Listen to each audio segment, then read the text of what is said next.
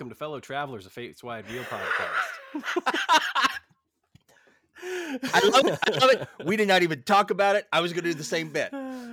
That is fantastic. Uh, we didn't. No, we didn't talk about it. You're right. No, no, no. Uh, fellow travelers, welcome to Fates Wide Wheel.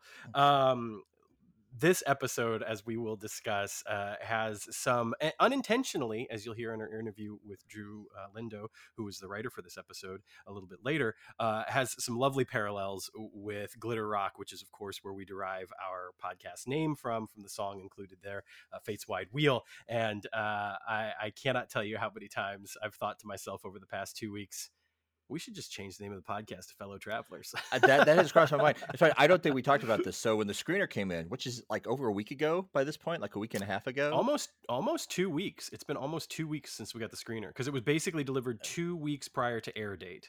Oh sure. So. Yeah.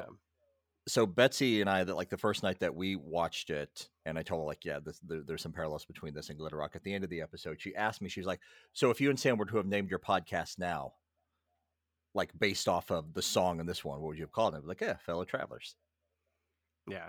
I don't know. I don't it's, know. Uh, I mean, it's great. We'll talk about it a little bit more uh, later. Of course, like I said, we address it in the interview with Drew Lindo as well. I, I, I love, I love the song. I love the title. I think that it's just, you know, chef's kiss, sure. if you will, which is something that, that not to, not to steal your bit, but yeah, it's, uh, no, which is all which is all the, the more surprising. Awesome. One of the things that surprised me most out of our interview with Drew, which we're gonna put at the end of the episode, uh, if we hadn't mentioned that, is uh, he he hasn't seen Glitter Rock.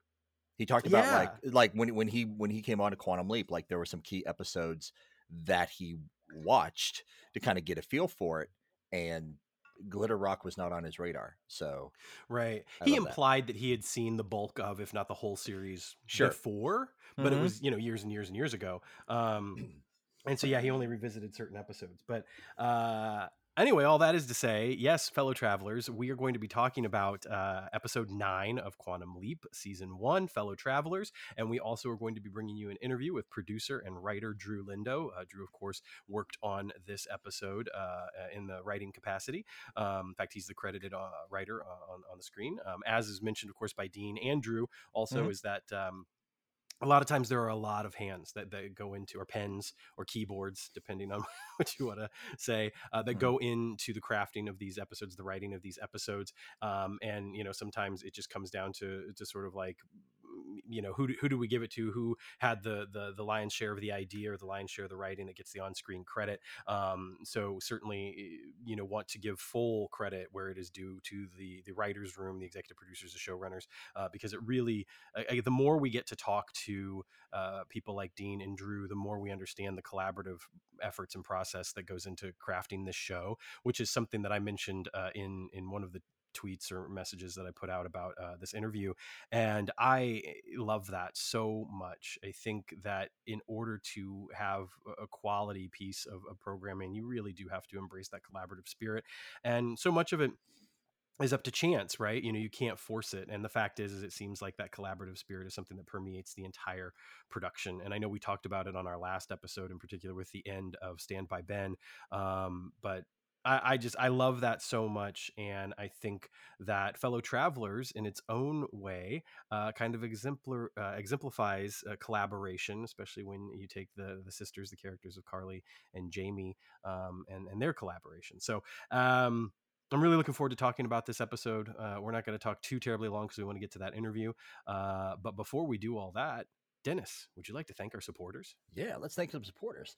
Today, uh, who do we got? We want to thank our donors here, our patrons Al's Place Leap Fan Site, Bourbon and Board Games, Carolyn, Cosplay Dad, Joanne Bartlett, Dana Bius, Rich Bourque, Kevin, and Kevin Butcher, Carol Davis, Deckslower, Dermot Devlin, Barry Donovan, Brian Dreadful, Troy Evers, Larry Ganni, Jason Geis, Michelle Hoffman, Amy Holtcamp, Bess A. Korey, Lady Eternal, Robb Nunn, Oddly Specific with Audra, Christopher Redmon, Adrian Sal, Karyn Saxon, Mike Stoufer, Heather Strbiak, Damon Sugameli, Larry Trujillo, Stuart Williams, Jill Wilson, our anonymous donors, and of course, a special shout out to Jessica Conger and Betsy Freimeyer, our spouses who provide vital childcare while we record our podcast. Yes.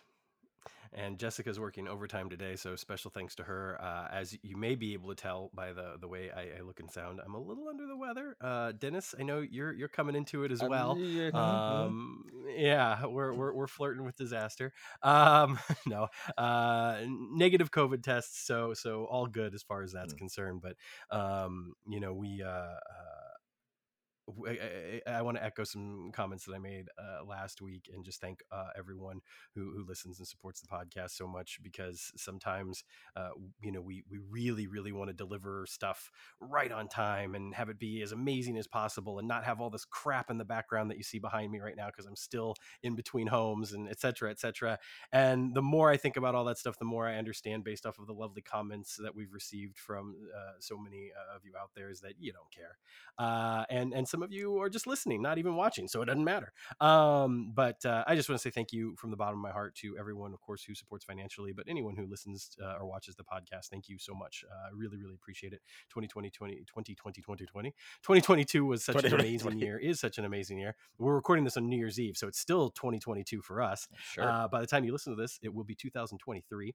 Uh, I'm looking forward to an awesome uh, 2023. And if you want to donate to this podcast, podcast. Follow the links that Dennis mentioned. Uh, of course, I would always urge you, especially this time of year when so many people need it, uh, especially with how cold it is outside, to uh, support your community in any way that you possibly can. Put those dollars to good use. Set right what once went wrong yourself, fellow travelers. And if after all that you still got some quarters uh, or pennies even uh, shaking around in your pocket and you'd like to throw them our way to make sure that we continue to produce a podcast that we're proud of, that you're proud of, uh, and that you want to recommend to your friends and family and everyone in between, by all means, hit those hit those links and um, you know give us give us a little something and i promise we'll put it to good use um, I was gonna make a joke about putting it to good use about buying a new house, but that would be a poor joke. That would be many no, reasons. Sure. Yeah. Um, but, but, but, that that said, that said, we did finally close on the sale uh, of our condo. Uh, so mm-hmm. we we are officially now no longer homeowners, but hope to be again soon.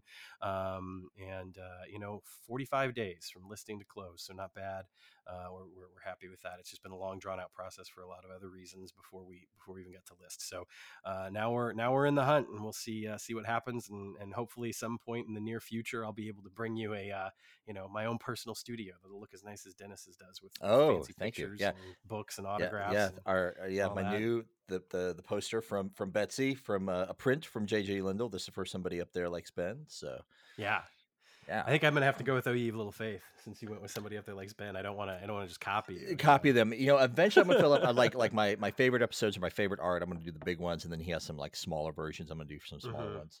Uh, Betsy knew that "Oh Ye Little Faith" was my favorite episode, but she felt like artwork wise, she thought I would appreciate this one more. So that's why. Oh yeah, got, yeah, it's an incredible piece. Uh, shout out to JJ Lindell. Like uh, his, his, mm-hmm. work, uh, I'm sure most of you are familiar with it and have seen you know the the retweets, etc., and, and, found him online already. Uh, of course, the the producers and the showrunners have have also shared his stuff on Instagram and Twitter as well. Um, just incredible work, wonderful work. What a what a wonderful way to you know pay tribute to the show that we love. So um, I can't wait to see what 2023 brings uh, from him, and and certainly with where we're going down the road. Can't wait to see sure. that fellow travelers poster. In fact uh, maybe I'm glad I've waited because that fellow travelers poster could be pretty sweet. I think it's so. gonna. I almost feel like it, it, it kind of yeah very he- heavily lends itself to a poster. But yeah, absolutely. But that, yeah, should we dive in? Let's talk about and talk about Carly Farmer's US 79 tour. Absolutely. When it lands right here in Chicago, Illinois.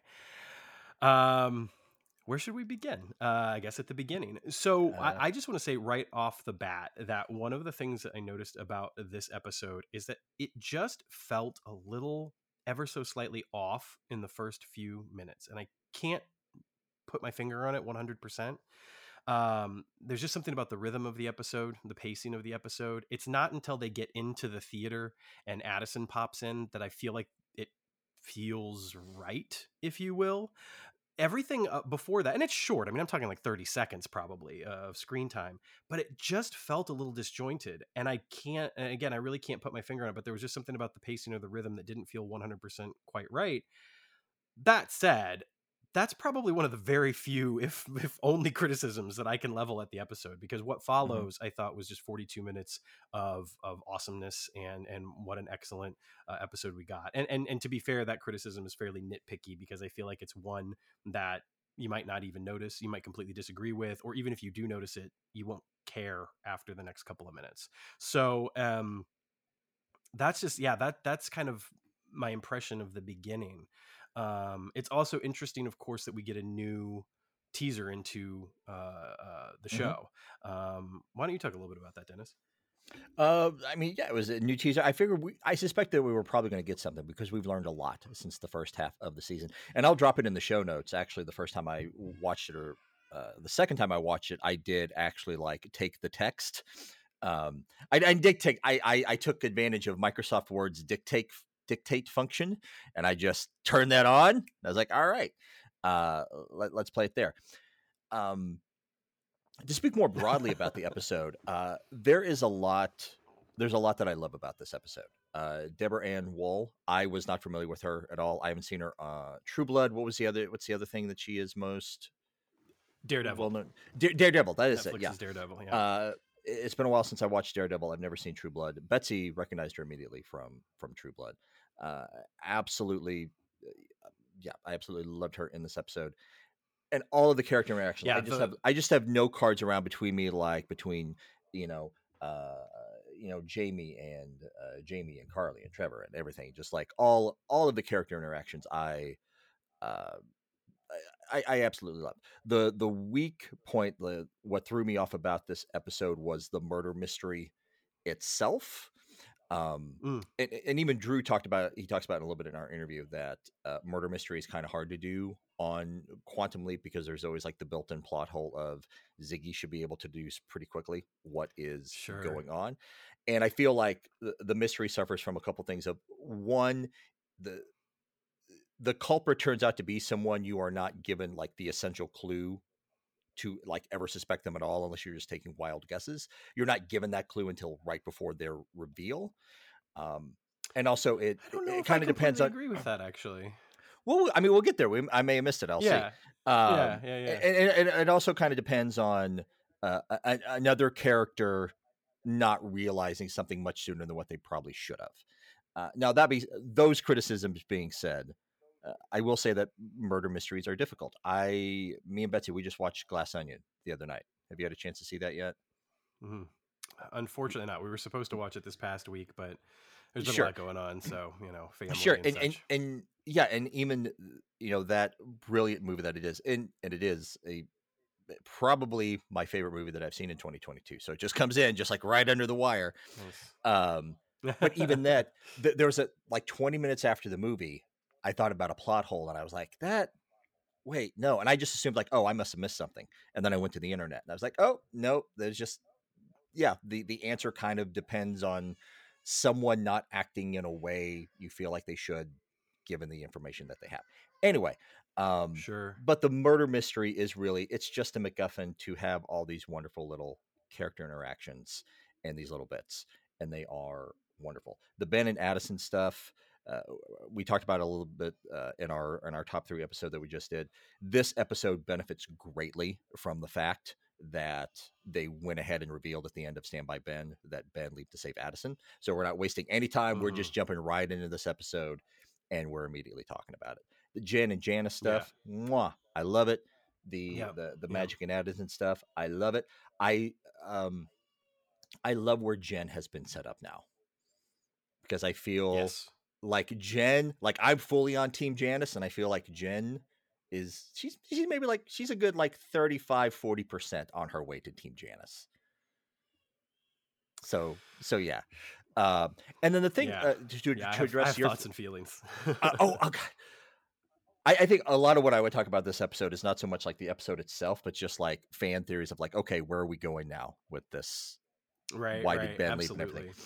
uh, but the the thing to address your thing like throwing you off in the first 30 seconds this why i was thrown off and eh, this may be a thing of like you live in chicago i lived in chicago for 15 years i couldn't quite place where they were supposed to be. I just yeah, assumed the I, chicago I mean, theater but then like either the, that or the, the auditorium outside...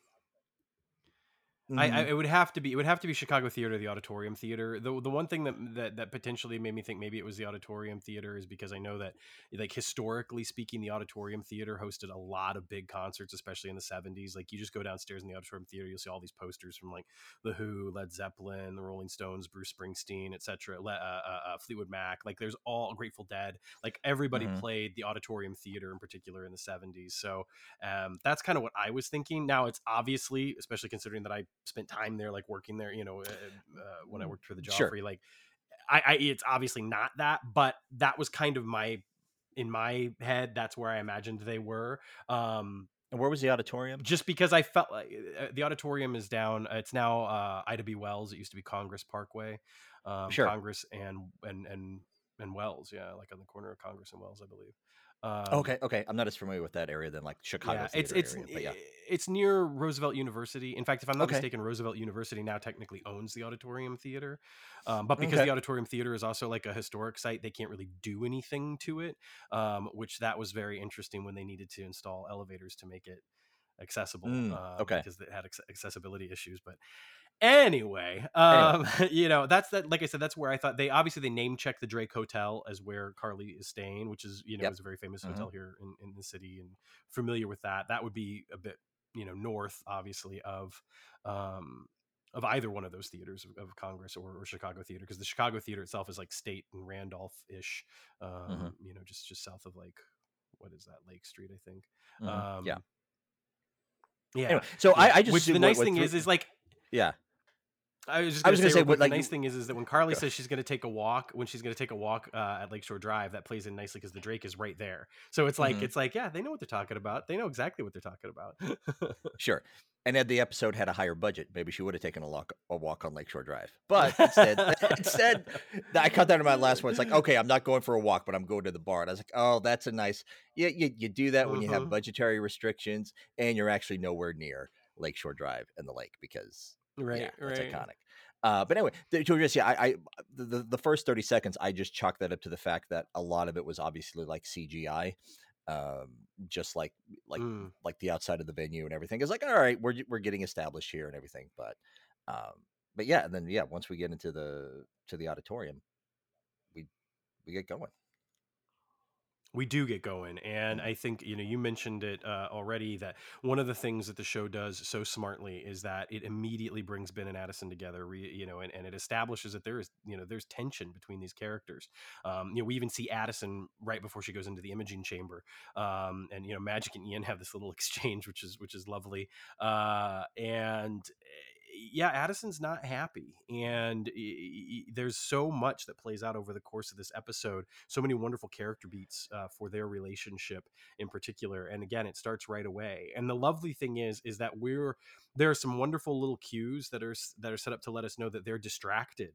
you know, from the mission. Like Ziggy's trying to basically chime in, you know, like, mm-hmm. hey, hey y'all like there's something about to happen like come on uh, but mm-hmm. you know mm-hmm. they're more interested in kind of having their their discussion uh, the other thing that the, it's such an economical scene so many wonderful ways because the other thing that the scene does is it establishes that ben Ben's like in the habit now. You know, we talked about this before with the classic series that there comes a point when Sam really is able to start figuring things out for himself, like with context clues of when he is, where he is, what he might be there to do. You know, there are a number of times throughout the course of the series we'll see him basically beat Al to the punch. You know, I know what, you know, I know when, where I am and what I'm here to do. And, you know, Al might have a little extra piece of information. Mm-hmm. And that's now similarly happening here. Ben knows when he is, he knows where he is, he knows who Carly is, he, you know, he knows he's a security guard. Like he's kind of figured all of this stuff out. And it's really lovely. And of course, you know, Addison provides those last few bits uh, of information, which of course involve him in that specific moment. You know, here we are, just a, a, minute or two into the episode, and he's having to save Carly from a falling uh, light rig, which uh,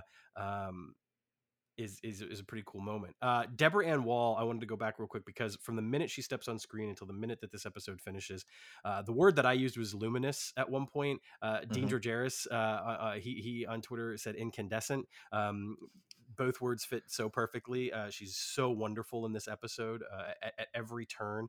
Um, the other thing that's great is that as someone who's seen her work a little bit in True Blood. I'm not super super familiar with True Blood, but I've seen her in True Blood, and then of course you know knows Daredevil pretty well. Uh, she's so she's so different you know it, like this is just such a different um, piece of work for her in so many ways and i love that uh, you know just as an actor she she brings it and it's uh it's just wonderful stuff uh, throughout the course of the episode and she gets a lot to do and they give her some some wonderful agency uh, you know this is not a, a completely passive person that Ben has to save. Uh, I think that you know we we saw obviously a lot in the classic series where that was the case. In particular, Sam was protecting a woman, quite frankly, um, he had to protect the woman, and, and in this episode, it doesn't you know it doesn't often feel that way. This is someone who uh, appreciates Jack, um, you know the the leapy, but but also has a, a, mind of her own, a will of her own, and and and, and contributes greatly, I think, to um, you know multiple plot points uh, as opposed to just being someone that needs saving, a damsel in distress. And I really liked that. I really, yeah, I really appreciated that too. I feel like she she definitely brought a yeah a very particular depth to the character that I feel like in, in another actor's hands uh, you may not have been rooting for her as much, which I which I enjoyed. Yeah. Um, her song, I mean, the, I mean, the song of the episode, "Fellow Travelers." Yeah. I know. I love that we get two different versions of it. I we way. do, yeah. It's I know yeah. it is. It, it's kind of in a, a vein of one particular Fleetwood Mac song. I just cannot place which song that it is and I was actually I was actually flipping when we were out today with the kids. Like I had Fleetwood yeah. Mac going, and I was just like shuffling through Fleetwood Mac songs, like trying to find the song.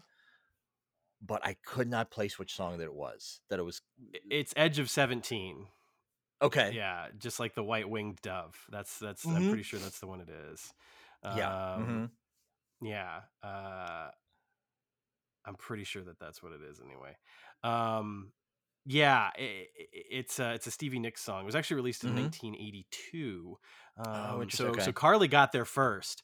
Um, but but uh, but yeah, I I think the song is so perfect so the the song yeah uh, edge of 17 just like the white winged dove uh, may have served as inspiration because the sort of the electric full band version that we hear at the beginning of the episode um, of fellow travelers uh, certainly shares a lot in common with that. Uh, that that song uh, you know is also famous for being um, sampled by destiny's child for bootylicious um, and i think that uh, yeah that's right miley cyrus also used it um, at, at, one point in time um, for her single Midnight Sky, according to hmm. Wikipedia.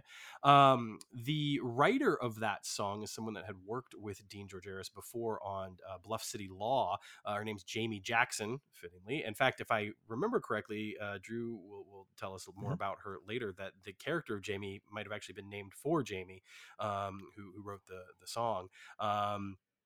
And I think it's great. I love the fact that we get to hear two different versions of it. That we hear sort of the full band version at the beginning of the episode, and then at the end we get kind of this acoustic version with the two sisters singing.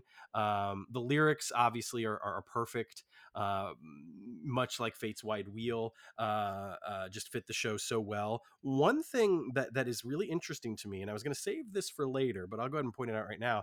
There's a line in the song, "A one-way ticket. That's the price you pay." And because we're at that point now in the series where I feel like we start getting enough information, like there's this part of me that's like, is this foreshadowing? You know, is this is this is this just a nod to to Sam's journey never returning home? Is this you know are, are they saying ben's never going to return home? Is it you know that there's or it could just be nothing right? It could just be a great lyric and fit kind of thematically with the idea of leaping and, and hopping into the accelerator etc um, but it stood out. it stood a lot of me, yeah, a lot of that that song, and just a lot of uh, just everything, like the the, the themes, like through this episode. It's like, oh, how much are we foreshadowing what is going to happen with Ben and Addison? And the, the thing is, is that we'll get more into this maybe later, like with, with Ben and Addison and their conflict right now, is that Addison is upset with Ben for leaping and not giving her any agency. But also, uh, I feel like like like the flip side of that is that Ben and Janice are very intelligent people, and I feel like if there was mm-hmm. any other way that they could do this, they would have. So I I, right. I I feel as we get further on in the season, I feel like what we're going to learn is that this truly was the only way Ben could save Addison. Well, the, the counterpoint to that is that I would say that if we learn anything through the course of this episode, it's that maybe not. Maybe had he told her more information, as Addison is able to prod him later in the episode to give Carly more information, they could have worked together. Um, and I, I, I, think that there's, you know, perhaps uh, an argument to be made for that. I, I think it's, you know, one of the things that's wonderful about the show is Ben is not necessarily worthy of being on a pedestal, right? He has these very human characteristics and flaws, and one of those flaws is, is that the people that he's supposed to perhaps trust the most, he willfully decides to hide things from. And unless, of course, you know one of the things is too is uh, there's even the argument made in the episode about whether or not he's trying to save addison's life and jen of course brings up the, the point that like hey he said this was bigger than all of us and i think that one of the things is it's like maybe saving her has nothing to do with saving her life maybe it has to do with saving her from betraying the team for some reason in some way even if it's unintentional now I, that's not even necessarily my theory. It's just something I'm throwing out there to kind of illustrate the idea that that there's lots of different ways that they could go with the idea of saving her and i think that because trust is something that we're getting is getting played with a lot here um it's it's really really interesting to me the way that we are given reasons to doubt our lead characters our ensemble uh, especially throughout the course of this episode right um, and that and that kind of the fulcrum for a lot of that ends up being Janice. Janice is the one that sows those seeds of doubt, and I don't think it's done in a way that she's trying to to get them to distrust each other. I think it's because she's genuinely saying, "Hey, like you're saying, there's a reason we did this." Now, whether or not that reason was the only way or not, I think that's certainly going to be a point that's up for debate. And I hope that by the end of the season, it's a question that is still left kind of unanswered because I would much rather us be able to continue to have the conversation of should Ben have told Addison? Should he have not told Addison? Because this episode helps to bring a lot of things full circle that have really been going on since the very first episode, July 13th, 1985. Addison has this this bruise, if you will, over Ben breaking their trust.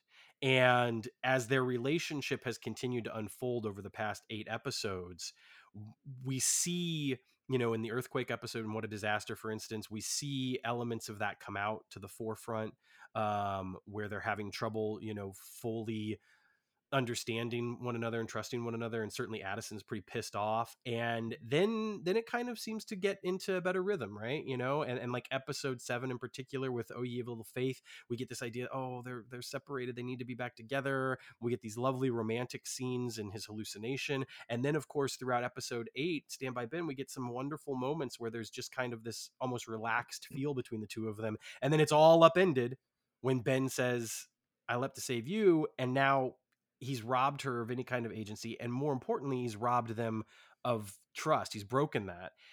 And addison has one of the most telling lines in the whole script and i kind of hinted at it last time around. When she looks at him and says we were a team she uses past tense. Mm-hmm. she does not see the two of them as a team anymore in that moment also, let's just throw out the fact that that balcony gets a lot of play. Like, there's some choice moments that happen on that balcony. Sure. Yeah. so sure. all that is to say, I think that I think that this episode, uh, trust is definitely a huge element, and it plays on both sides of the leap. Right? you know who can carly trust? Can she trust her manager? Can she trust her sister? Uh, you know who can ben trust right? Who can addison trust? Who can jen trust? Who can janice trust? Who can you know trust is something again that i think is is a huge element of this episode and uh, i love the way that it plays out and i love the fact that by the end of the episode there's still a lot of that that's left up in the air.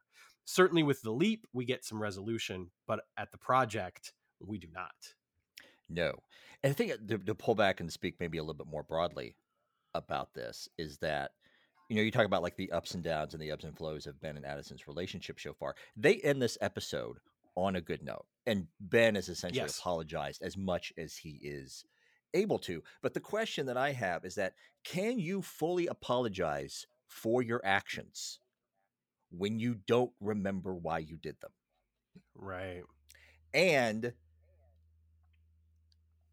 even though like they've ended on a good note, like even with no further developments, assuming that we learn nothing more in the next like couple episodes, what I think may happen, what I'm hoping is going to happen is like they're still going to have tension in their relationship. Like everything is not just great now because I think right. it's one of those situations like you know when when when you have a fight with a you know romantic relationship or platonic relationship, like you have a fight and you make up because that's what you want to want to do. Like you want to heal the relationship, but that underlying wound is still there, and it's not yes, compl- and it's not completely resolved.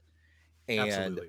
I think it, it's um, you know, like you said, it, it, it's very heavy when he said like we were a team, and the I was just thinking, uh, if, if, we had more time, if we had more resources in the next couple of days, what I would suggest that we do is that we intercut Drew's some of Drew's snippets into our episode, but we're not going to do that because we, we don't have those time and resources. But to jump ahead, like something that Drew says in our interview is that originally in the script he uh, he had written "We are a team," and then Caitlin improvised "We were a team," and then kind of like you know looked at Drew like that okay. Which, by the way, I, I, love that as an actor. I'm sure you've done that. I've certainly done that. Oh yeah. like like in the rehearsal process for a show, like I'm gonna I'm gonna do the thing. I'm gonna change the script. I'm gonna make it a choice, and then I'm gonna see if it, was that cool. Was that cool? Right, I just right, wanted to show right, you. Is that cool? All right, I'll go back. But the thing, it's like now, of course, when Dennis says this, he's talking about new work that has a script that is in process, and certainly not anything that has any sort of publishing rights or copyright attached to it, because changing words in those would be wrong, folks.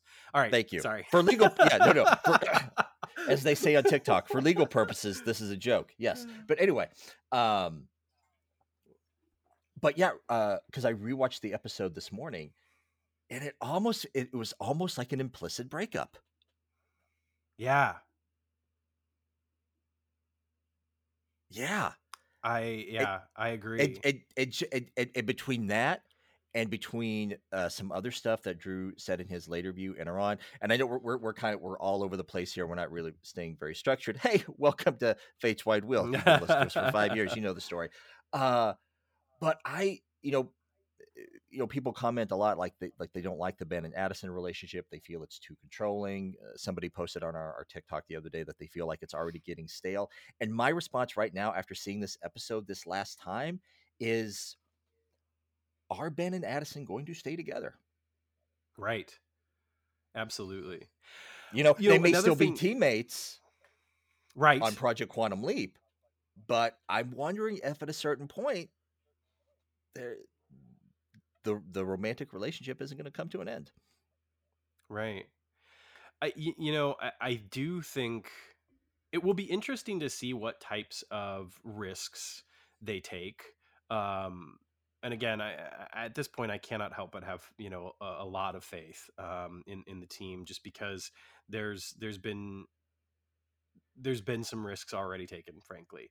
Um, there are certainly some risks that we don't see network shows take hardly ever. Uh, and so it makes me wonder, you know, what type of stuff we we might see. Um, I do think that the way it's been set up, I, I'm, you know, at this particular point, as as as is the lingo, the parlance, uh, I ship Ben and Addison, right? Like, how how could I not? Like, I want to see them together, but I do think it's an incredibly interesting choice if at some point you know the relationship does fracture um, it certainly gives a heck of a lot, especially for Ben um, to to to play with. You know, for Raymond as an actor to play with too. Um, you know that sense of, of abandonment or whatever. There's also the flip side of that though, is Addison, especially being a former soldier, could she possibly do that? Right? Could she possibly do that? Like she's probably seen what happens when you know soldiers like experience a breakup when they're on duty right? And and they're they're thousands of miles away. Well now these characters aren't just thousands of miles away they're separated by time and space and you know physical presence. So um it's a it's it's interesting and it will say a lot about her character as well as to how she handles it going further. But i do love that the seed of doubt is planted. The other thing that i love is the fact that magic once again displays this wonderful paternal quality which i think serves as a wonderful reminder that this is more of a family than it is a team, more of a family than it is some sort of government hierarchy or project or military organization. Uh, even though at one point Magic does even call the you know the secret government or top secret government organization, you know, with uh, access to maybe one plane, but mm-hmm. um, but I think that that the the conversation they have that Magic and Addison have about Ben is so wonderful um, to the point that Magic says the words, you know, I looked at Ben like a son. You know, Magic feels betrayed too. And I think that that's the other thing is that there is a there is a motivation that it lies underneath the desire to get Ben home. It's to figure out why the fuck he did what he did. Like, what the hell were you thinking? Why did you do this to us? And mm-hmm. I think that that's the other thing that I really love is that you know the all of these people are hurt, and I think it's to varying degrees. Um, but I think that magic uses that paternal quality to try to hold things together. And I think that in some cases that might end up biting him on the ass, uh, as I will still argue for the Jen and her father stuff. You know, I think like his desire to try to keep everything held together, glued together, right? Like, I don't know if that's always going to be a good idea and and and and so to your point like maybe in this instance he's trying to hold everything together right he's trying to basically keep ben and addison together um, play the peacemaker maybe that's not what should happen. Uh, so I, I, I, I just I love that we can even question that because I think on to be completely frank, a lot of lesser shows we wouldn't question it. We would just take for face value, you know, that oh everything's okay now. Uh, we haven't talked a whole lot about the mystery, the mystery, the way that it plays out. And I, you know, again, I actually um, like the mystery for a number of reasons. I love that they come up with the device, of course, that uh, Jamie, the sister, was, you know, probably wrongfully accused and convicted of this crime of the the murder of her sister. Um, and that the interesting thing is is that as you follow the breadcrumbs along the way, is that we do get some some smoke and mirrors. You know, we do get some some red herrings, um, that still play into I think the dynamics, the character dynamics, and the relationships, which is really nice. Uh, one of the things that I love is that Addison goes to Ian um, to ask them for help in kind of figuring all of this out because Ben is convinced that Jamie could not be the killer and addison of course is saying like this is what we know these are the facts look at the facts and ian of course uh, we, we learn that they love true crime uh, and that they don't uh, believe everything on, uh, face value. And they have this incredible line, uh, and uh, I just can't help but quote it. Look, when I was eight years old, I realized that about half of the world just blindly accepted as truth the construct of gender that is both artificial and profoundly limiting. So, yeah, I'm suspicious of basically anything that people say is a fact. I love this. I love mm-hmm. this mm-hmm. so much. Um, our interview with Dean alluded to the fact that this was something that Mason came up with themselves. Uh, Drew talks more in detail about that in our interview, mm-hmm. so I won't spoil that. Uh, we spoiled enough. Uh, and I just, I love the line. I love the delivery. I love that it's something that Mason, you know, contributed in, in some way. Uh, and I, again, I think it says so much about the character uh, of Ian and I specifically love what the line says and what it mm-hmm. means uh, beyond the implications for this episode.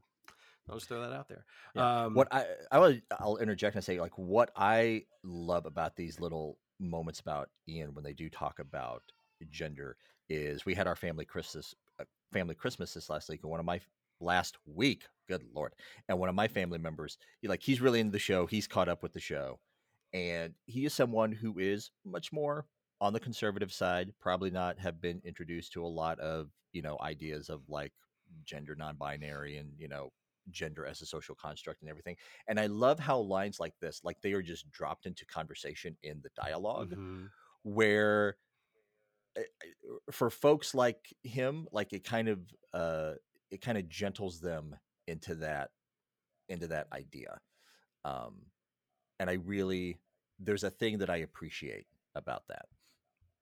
Absolutely, I, I I completely agree, and I think that uh, it's it's so separated from being any kind of moment where it's like, here, let me go grab my you know my my my milk crate to stand on and for sure and, and shout it. Not to, to say th- there are sometimes you, know. you, definitely do need the, that milk crate to stand on, but then there oh, are other times like like when it's just dropped into the dialogue like that. It's like okay, now we're back to the murder mystery. I did appreciate that.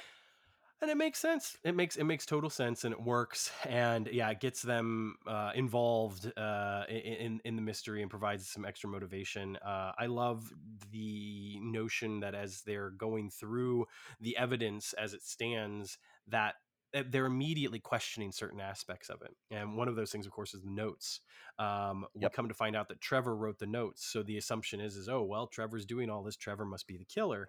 Um, you, you, you know it's it, I don't know. I I just again I found that the mystery worked. I will admit that on my first viewing of the episode, I might have been a little underwhelmed by it, uh, and I can't explain it. But on my second viewing, I I, I just I was really enjoying it, and I was just mm. kind of like, you know, it, it was it was fun. It was fun to to follow the pieces. I think that there are some things that are set up really well. Uh, I think that you know the episode does its best to kind of give you these subtleties that might make you suspect Trevor even before Ben and the team do.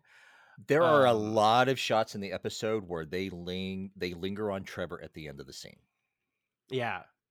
And if you don't um, consciously pick up on it, yeah.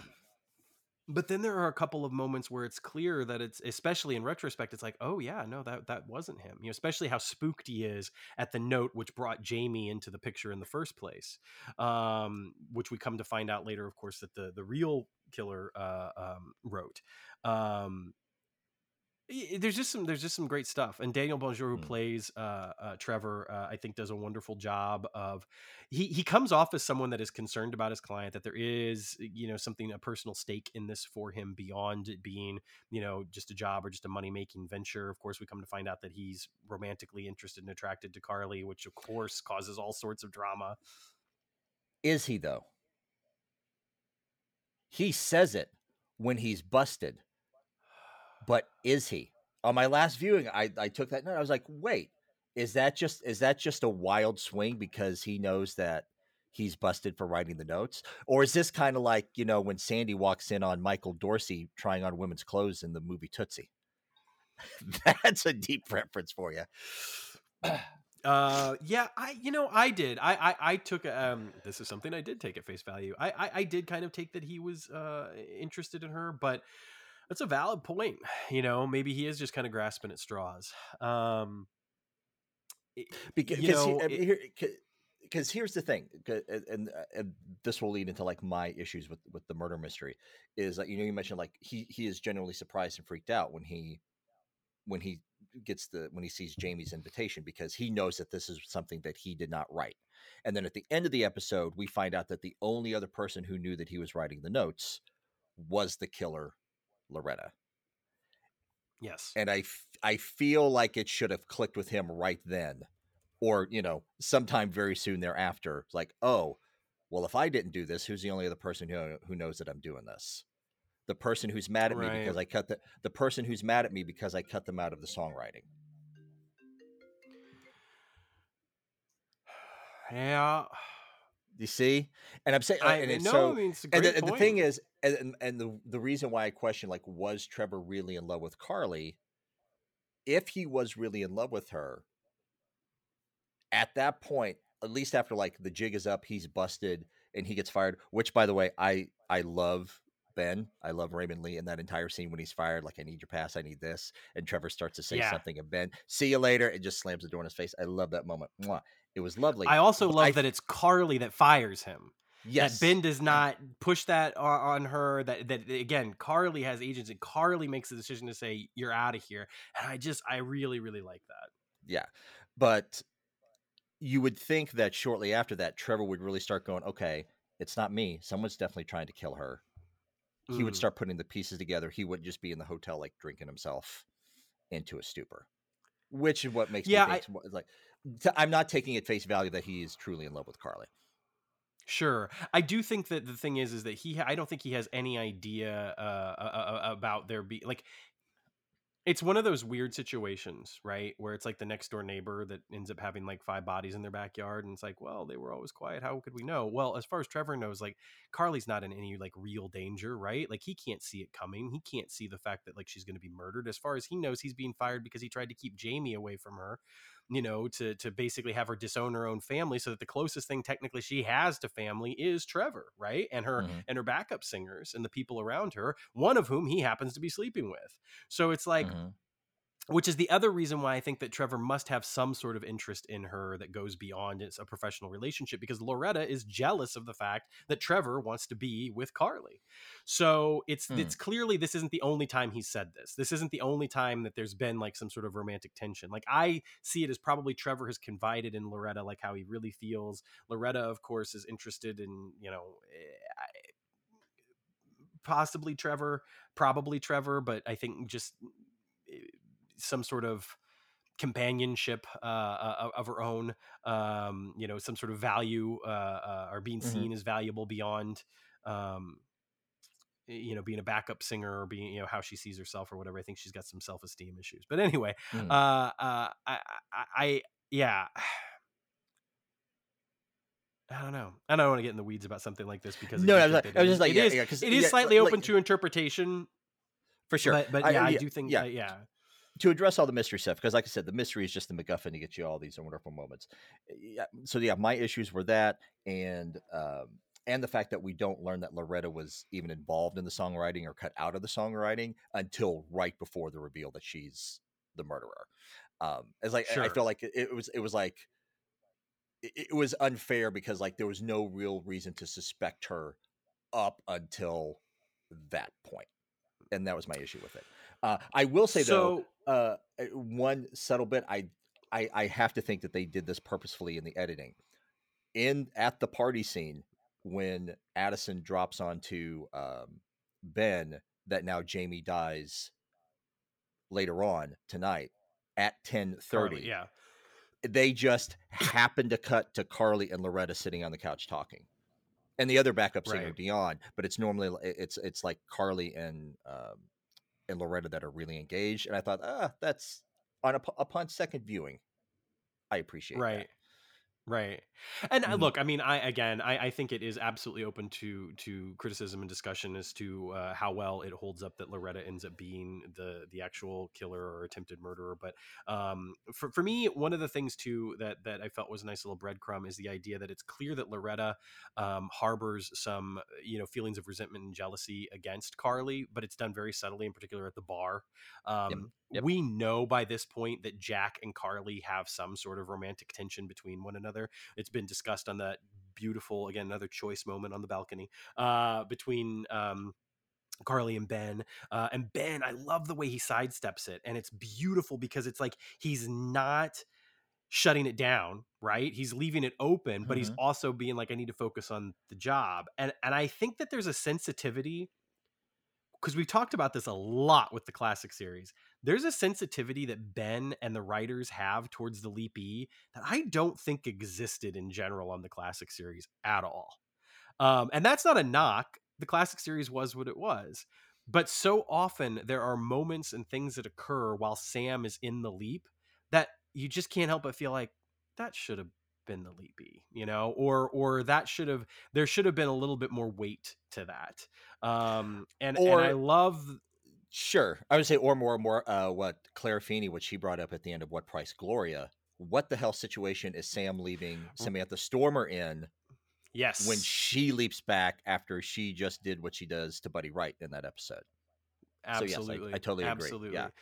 So I so I love that, and I love the fact that again that, that this is something that gets kind of brought up a number of times throughout the course of the episode, and the tension between Carly and Jack uh, is not necessarily the tension between Carly and Ben, which is lovely. Uh, and I and again the fact that Loretta seems to have some desires for Jack uh, which are unrequited, and so she's just like, I'm gonna have to go find my future ex husband somewhere else. Um, it's it's a telling moment, and and I think that uh, it lends itself well to what we do find out about Loretta again at the end. But I also agree with you that yes, the information that we get right then and there, before of course Ben and Addison kind of make that discovery together, that yes, of course it, it, it it comes it, it comes at you pretty fast and and and it comes at you right before you know the the action has to occur. So it does feel almost sort of like oh by the way look over here. Um eh, so i get i get sure. what you're saying. I totally get what you're saying. Sure. And the thing to jump back to what you're saying about like how the writers treat ben versus how the writers treat sam is I really appreciate how what I, I think the writers are definitely going to avoid with Ben is that in so many episodes, Sam had an almost antagonistic relationship with the women in the leaps, and that always meant that he was attracted to them, and by the end of the episode, they were making out. Right, right, right. And we've talked about that before in previous episodes, and I don't think. I mean, for now, at least Ben and Addison are romantically revolved. I'm just going to drop that. There. But anyway, like I, I, what I love is, uh, like you said, with with the, with the care that they treat Ben with the Leapy and and the relationships that he has. Uh, I, I don't think Ben is always going to be perfect, but yeah, to agree with what you're saying, like I love the care that the writers are putting into how Ben interacts with the people around him and that how that's going to affect the Leapy when they come back. Well, I love the idea too that Ben spends this leap eh, kind of evolving as a person. We see him making the same mistakes with Carly that Addison is arguing he made with her. He's trying to protect her instead of supporting her and advocating for her. And throughout the course of the episode there's definitely some character growth because he he does uh, you know a little over halfway through he stops trying to protect Carly and starts trying to support and advocate for her. And in doing so literally has a scene which again we'll talk about later with Drew where he is talking to Addison through Carly and mm-hmm. i and and i and i think that it's it's wonderful to see that now whether that growth sticks or not we'll see and that's not that's not like something i'm saying like the writers better get this right that's just human right that's just a human sure. characteristic that that that sometimes we make those that we make those changes we have those moments of growth and then we regress you know yeah. we we might we might it's a it's a constant journey it's a constant process yeah. now in counterpoint in defense of ben I mean, we, I'm, you had these situations. I know I've had these situations where you are withholding information with someone, and you feel like that is the best thing for them at that time. It is they're not. It is not the right time to tell them. Maybe it's never going to be the right time to tell them. And I'm sure that I've made mistakes with that. I'm sure you've made mistakes with that. So this is the situation that Ben is in right now. But this is true for both of Addison, uh, him withholding information, and him withholding information from Carly. Is that, and I've said this before on the show, we agree. Time travel makes things fucking weird. yes, it does.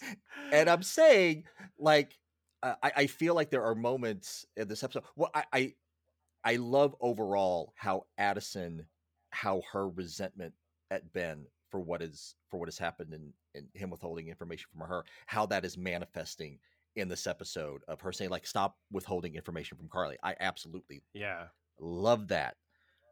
Yeah. But also, like, I'm questioning it at the like rewatching the episode. I'm like is Ben definitely in the wrong for withholding information when he is? Because again, this uh, right. all has to do with time travel, murder prevention.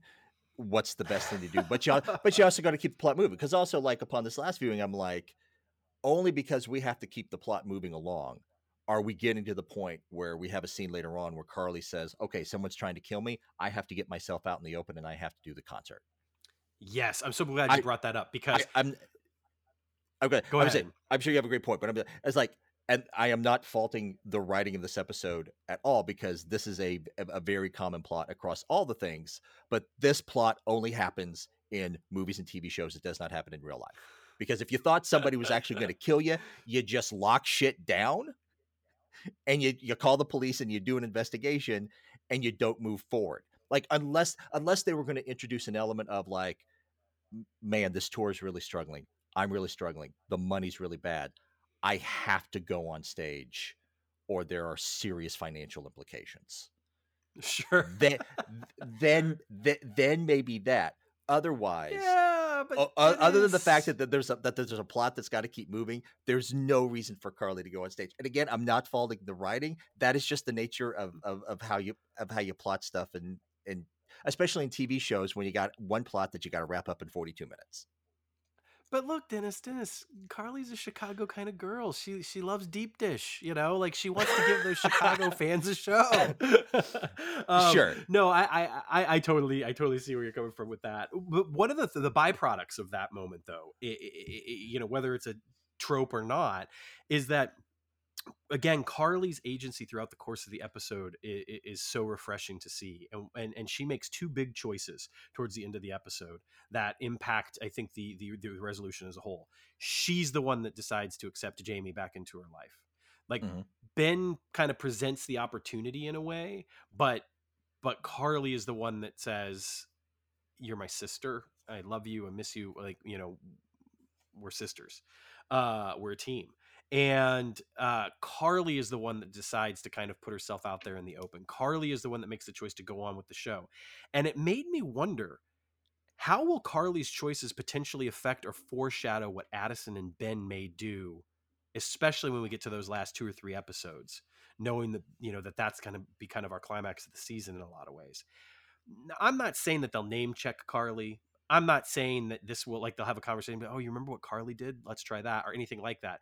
But it does make me wonder: Will there come a point where Ben or Addison feel like you know they need to put themselves out into the open in order to you know make something happen? Right? You know, will Addison feel the need to put herself in the mortal danger that Ben could need to save her from? If that's even the case, like again, she might not actually be in danger of dying. It could be a different kind of saving she needs. So it, I just really loved it. And again, because again, the conversations that we've been fortunate enough to have with like Drew and Dean, with what we've seen from the show thus far, I can't help but think there's some intent there. I can't help but think like we're seeing mm. this character knowing their fate, knowing their potential fate, and deciding to go through with it anyway. And that just makes me wonder like when we get towards the end of this season, you know, will there be a moment, an inflection point for Ben or Addison when they say, I know my fate, but I'm going to go through with this anyway? It, it, like, I just think it could be one of those moments that, like, we look back on, you know, a- after mm-hmm. episode mm-hmm. 18 and we're just sort of like, whoa. Sure. You know, well, I, I, I, eh, but I think the thing that adds to that is that you have time travel involved into it, and so so you have this right. thing of like they're going to hit a point like, oh, I have to follow through with this because I already have or if I don't do it, then this is going right. to happen. Like I have to do it because I have no because I have no choice. And to step back broadly, if I don't picture, risk my life, sure, you won't save all these people that we've saved and helped along the way. Exactly. And and to step back in defense of Ben, one of my ideas as to why he's doing this thing of like why he leaped and he's leaping to the future to save Addison when he's not just warning her now or he's not just pulling her out of harm's way now is the fact that I think Addison has to live her life the way she is living it until mm-hmm. that point in the future. Right. Ben can't Are we change. Get to see two Addisons? Now. Are we going to get to see Observer Addison and Future Addison at the same time? Or will it be like a Sinjin moment where we see like, you know, somebody else instead of Addison and then we see Future Addison?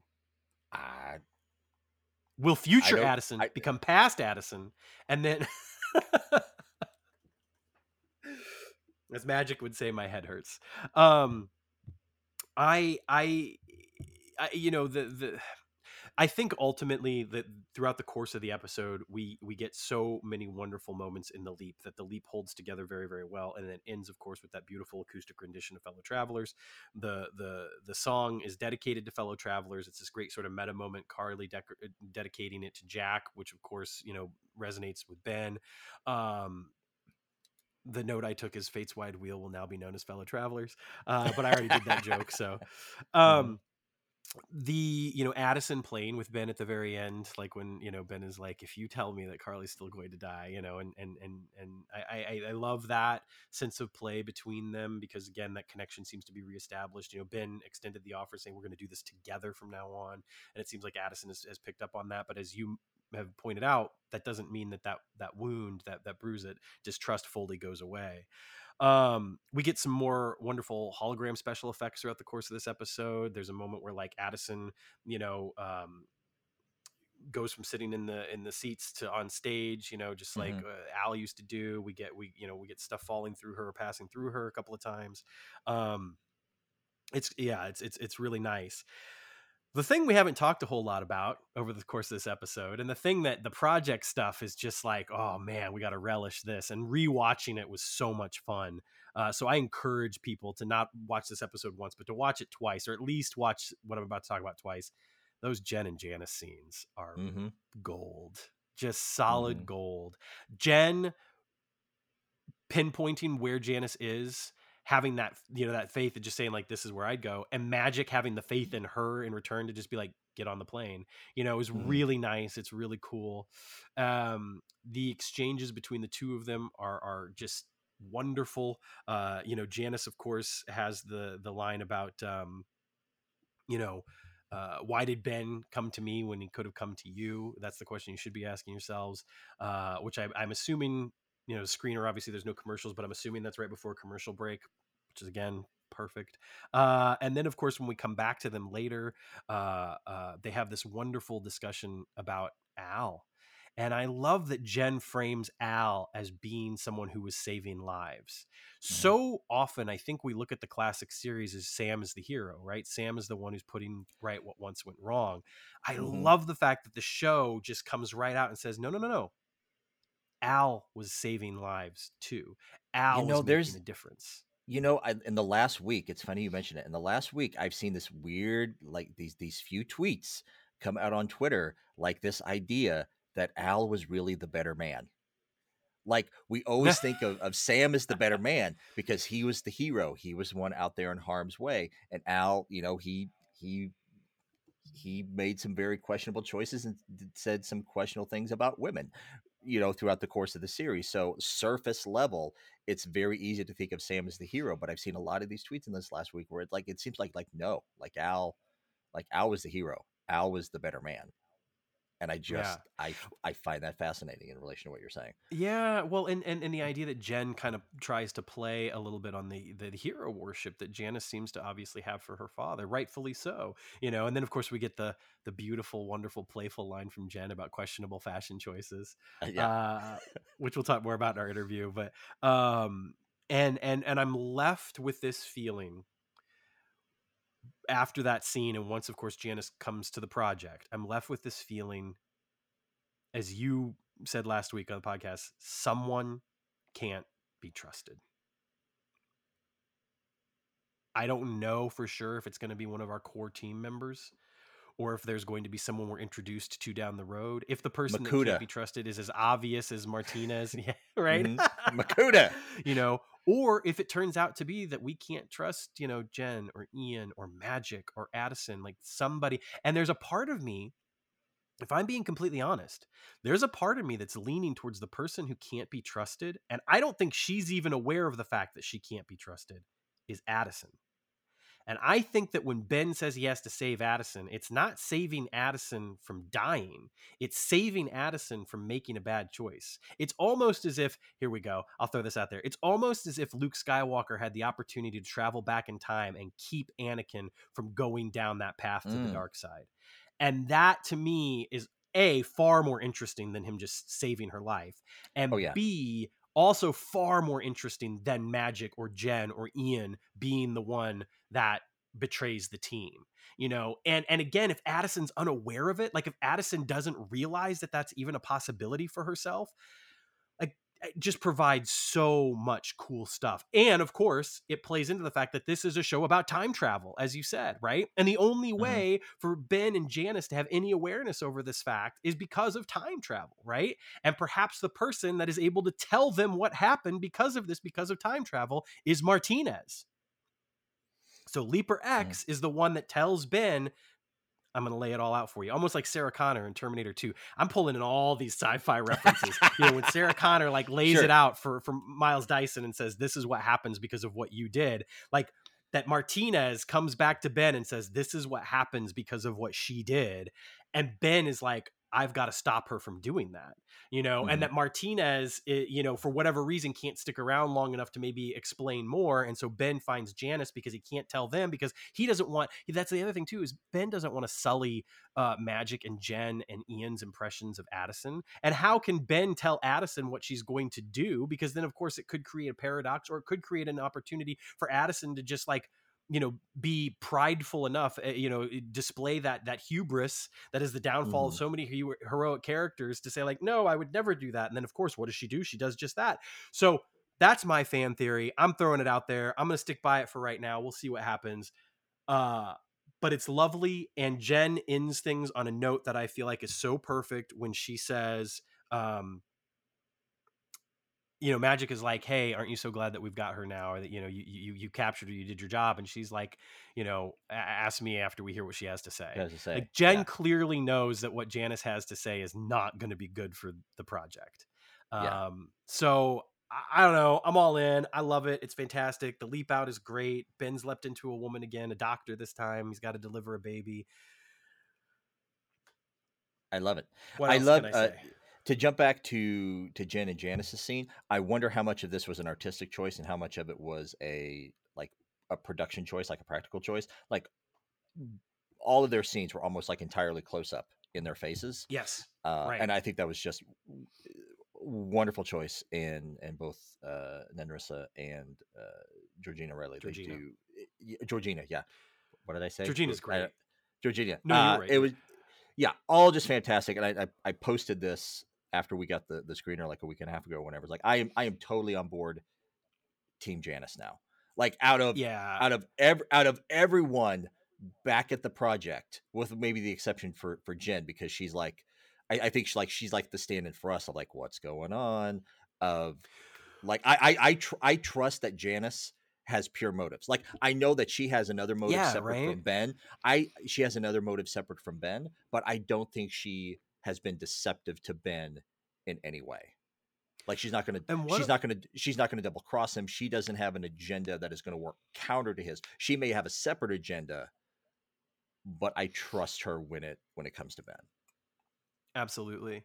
I completely agree. And I think the other thing that I'll say, uh, kind of in closing about Georgina and Janis, is the fact that, like, what a wonderful multi-layered textured performance we're getting from Georgina like the idea that here is someone who believes they're not good enough and yet knows that more often than not she's the smartest person in the room except for maybe when she's in the room with Ben uh, or Ian she gives Ian like a kind of a little nod like like sort of like oh this is how you tracked me down isn't it and you know and Ian they have this wonderful line Mhm. where they say like you know uh, I can't tell you that that's what I did but that's what I did Yeah, and, yeah. and and and uh, you know there's just there's just yeah there's some some really great stuff going on uh, but yeah this person who has kind of been told that they're not good enough are sheltered in a way because maybe there's a fear that they're too good at what they do or what they know or they're too smart uh, or whatnot by beth um you know it's brought back up again you know it's like you drugged your own mother uh, by by jen like here's this this incredibly complex human that i think is is is psychologically shielding themselves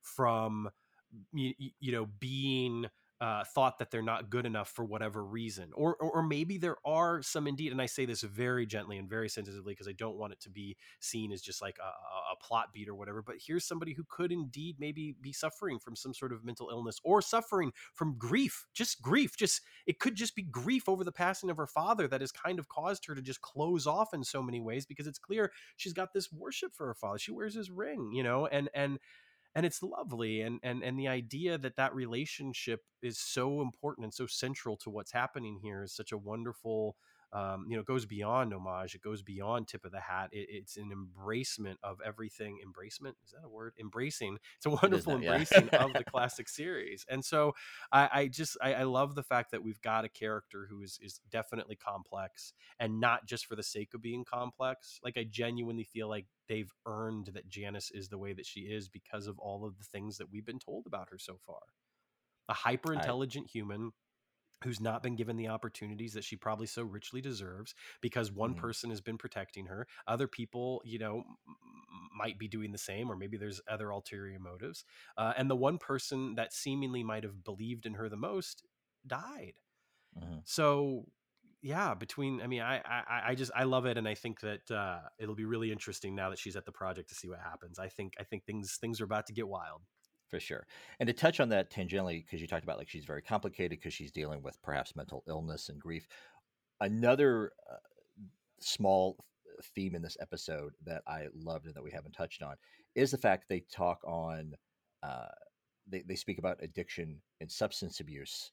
And I love like Ian has a line in, in their yes uh, you know how it is So you very often yeah about how it is very often vilified and jamie's you know whole journey like in her her scene with carly when they reunite you know talking about you know i was you know i was sick and it took me a while to get better and i had to lose everything to I can't remember the exact line, but I love the fact it's again it's a subtle thing, but it's something that we're talking about more in the culture is this idea that substance abuse and addiction is not a moral flaw; it is an illness. Right. And yes. we need to start I completely treating agree. it in that way. Yeah.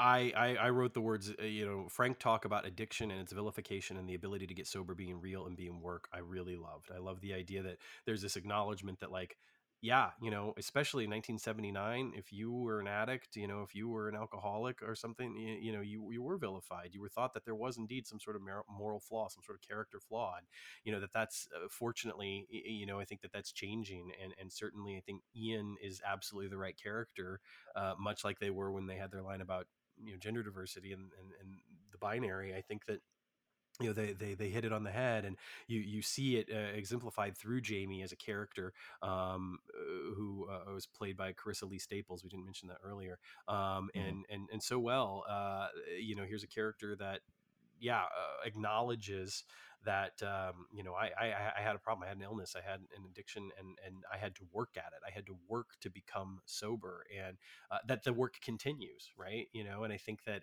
the the mending fences with with carly and the the moment that they have together is is important because it's in in some ways you know that's just as much a part of that work as as anything. Um so I, am so glad you brought that up because I completely forgot about it. I didn't I didn't mention it, but it was a note that no, I had taken. it's all good. And yeah, a couple more notes, and then maybe we should start wrapping up and throwing into our interview. Yeah, with, definitely should. yeah, with, with Drew. Um, Here's our short moment, overview the, of fellow of, travelers. Yeah, I, we knew this was going to happen. Uh, oh yeah. At at the end, before the leap out, when Ben and Carly have the moment about you know his calendar freeing up and now that this is over with like are they going to explore this romantic thing and ben turns and looks at the mirror and he and he sees jack upon the second view i, I just kind of took it at you know at face value the first time i view it upon second viewing i'm like oh like if both ben and the leapy are there are we kind of having a moment a little bit like we hit like we did in oh ye of little mm. faith when he's when he's almost having mm. a conversation with with uh, with the priest like I almost felt like that, like like like that turn and look in the mirror. Like it wasn't just like a moment between Ben and B. Like a part of me, like like was it was it Jack controlling that move to look in the mirror and kind of have this like right, right. this this moment, this this collaboration of like, hey, things are going to be set up nice when I when when I get back. Right, right, right. No, that's a that's a really great point. Uh, and just to piggyback on that real quick, it also makes me think about the fact that we didn't mention this, but Ben gets stabbed, uh, and it makes me wonder, like, uh, after he leaps out, like Jack, does Jack still have that wound? I'm assuming yes. Oh yeah. Now the question is, is like, does Ben still have that wound? You know, and and I think that the assumption will be no, but it does make me wonder if it'll be addressed in any way. You know, and if not, that's totally fine. Like I'm not expecting it to be, but it is interesting to think that like, oh, Ben has been wounded like ben has been injured in this leap you know will that have an effect going forward uh, if yeah. ben were to return to the project will he have a scar you know what I mean? Like, well, I, am very curious about something like that, and if it's something that you know that, that will get addressed at all, it might not, and that again, that's totally fine. But it, it did make me wonder. Yeah, and then uh, one last thing. So this leap takes place on April 24th, 25th, 1979. The closest that Sam leaps in is about a month later in Catch a Falling Star. That's like May 21st ish. Oh, that one. 1979. and, and so far, the three leaps that we've had where Ben crosses over like through the time with Sam, he doesn't actually mm-hmm. leap in anywhere where Sam is. Or I mean, like he doesn't leap into a, a time period where Sam is. Like he's not there at mm. exactly the same mm. time Sam is. And I wonder. Right, right, right.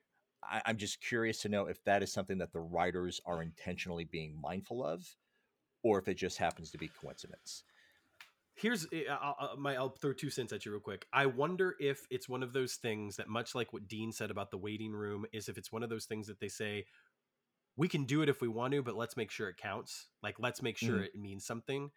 To the to the point that like and again this isn't me trying to be like scott's gonna join the show someday or whatever but like you know if they do get scott to guest on the show at some point would that be a consideration then right? You know not that that would be the episode that scott's on right? But that if they share the same time and place perhaps that that leads to of course them crossing paths like literally um, mm-hmm. at some point as well so I, I, I don't know but that is that is interesting um, what do you think I'm curious because I don't know that we know this information for certain. Maybe we do, and I've just completely forgotten. When do you think Ben is for next week's episode at that leap out? Because I wasn't able to pin it down, and and thinking about the slingshot, the yo-yo effect, and everything, it seemed like he was awfully close to 1979, as opposed to it being further apart. Which I think that you know that's kind of the theory is that the leaps will keep getting further and further and further apart until he mm-hmm. slingshots into the future. Um, that's a good question. I don't think we know this information. Like I said, costume wise, it looks pretty close. But I, right. I'm curious. Like, if we're doing like a slingshot thing, is there going to be an is there going to be a thing where two leaps are like really close together? So it's kind of like a woo, woo, mm-hmm, further, mm-hmm, further mm-hmm. apart, further, further, and then I don't know. If you're not watching on YouTube right now, Ben just made a scintillating hand. Ben, Dennis just made a scintillating hand motion. Yeah, uh, sure. Uh, so go over to YouTube and check that out. Uh, no, yeah, that that that's interesting. Um, I I'm wondering if that's something that we'll get more about at some point. Like, in particular, if Ian, if they'll have something to say about you know the the whys and what fors of of the leaping or of course if ben might address it at some point or or janis we'll we'll see. Um, but i think we're gonna learn we're gonna learn a hell of a lot more and we're probably gonna start learning sooner rather than later you know? I think yeah i think it's gonna start moving pretty fast and i am ready if it's not like i love your theory that that ben is leaping to save addison from herself in a way of like some action that she does. If it's not that I do want it to be one of our core cast members who has who is compromised in some way, has ulterior motives that we don't know about. Because I don't want just someone to be introduced out of the blue at the project. I want yes, it. I agree. I, I want it to be one of our core cast members, and I want it to be a Ted Danson at the end of season one of the Good Place moment, where everything is just upended, and maybe it's Ernie Hudson, maybe it's Mason, who knows where they just give that demonic laugh like ha, ha, ha, that's a stretch i know. Or yeah yeah no it, it, who knows you and know, of course magic, also I, I, don't i don't think they're going to do this i don't think i'm going to do this but i think we have to address it because i think some listeners may think that, that they're going to do this. The compromised person could be an evil leaper. Right yeah. I don't think that's going to happen and, i just have to throw that out there I also I also think that one of the things that's really cool, and this is not new information, it's something that's been talked about quite a bit on social media, and I mean we've even talked about it a bit too. I think that the idea is is that it makes a lot of sense for the team to think of Martinez, to continue thinking of Martinez as an evil leaper, right? Uh, um, or or to maybe frame him in in some fashion as being Suspect, not yeah yeah exactly not aligned with their goals and values if you will mm-hmm. um, but i think obviously it's far more interesting if that's not the case but i do think it opens up the door to having a discussion about that at some point so yeah we'll, we'll see what happens but yeah that's how we do. But at that point, I think we should throw it to to Drew. We had such a wonderful conversation should. with him. As far as Fanwake, he was he, was such a good sport. He played a, a short game with me uh, yeah. towards the end, uh, and he has I just say he has a fantastic poker face. Yeah, he does have a fantastic poker face. Uh, he also is incredibly articulate, uh, obviously very intelligent, very passionate about the work uh, that he does. And uh, I just thought that not only did he come across so well, um, you know, for for the purposes of the interview, but I think that if you know if you're listening to it if you're listening to this you're going to walk away feeling like you've learned things about the show. You i think you're going to feel as though um, you know you're not getting any spoilers at all uh, but i do think that you're going to maybe be able to make some even more educated guesses. Drew welcome to the show. Thanks so much for having me guys. Yeah absolutely. It's our pleasure. Uh, i was super excited to be able to talk about uh, Quantum Leap, and obviously specifically somebody up there like Ben and fellow travelers, uh, which by the time this airs will have aired itself. Um, so to to kind of just to kick things off, um, talk a little bit about how you came to Quantum Leap. Um, so I had worked previously with Martin Gero, not on Blindspot, but we had uh, developed and sold a couple of pilots together to Fox and NBC. And um, and sometime in the spring, I was working with him on another project, just as a just in like a little mini room. and uh, it was around that time that Quantum Leap had been announced as the pilot, and he was producing that. And I read some of that script and was I remember reading like the just the teaser while we were working on something else. Like, that is that's really really great. And I remember that show growing up, and and it seemed like you know a job that 10 billion people would want to work on, and I would probably never get. Uh, and and uh, a few weeks later, uh, he said, "I'm gonna have a, a, meeting for you on, on Quantum Leap," which was much to my surprise. And um, and I, I was you know, I'd grown up at a time in the 90s when it was hard to find sci-fi fare. There was no CW when I grew up. So like when you yeah. wanted to watch science fiction, I felt uh, this is just my memory of it as a kid, but like there was like Star Trek The Next Generation and Quantum Leap were like that's you know the Flash for one season maybe, but like that stuff just wasn't in the lexicon and as popular as it is now. And so I had fond memories of the show, but also I had childhood memories of the show, you know.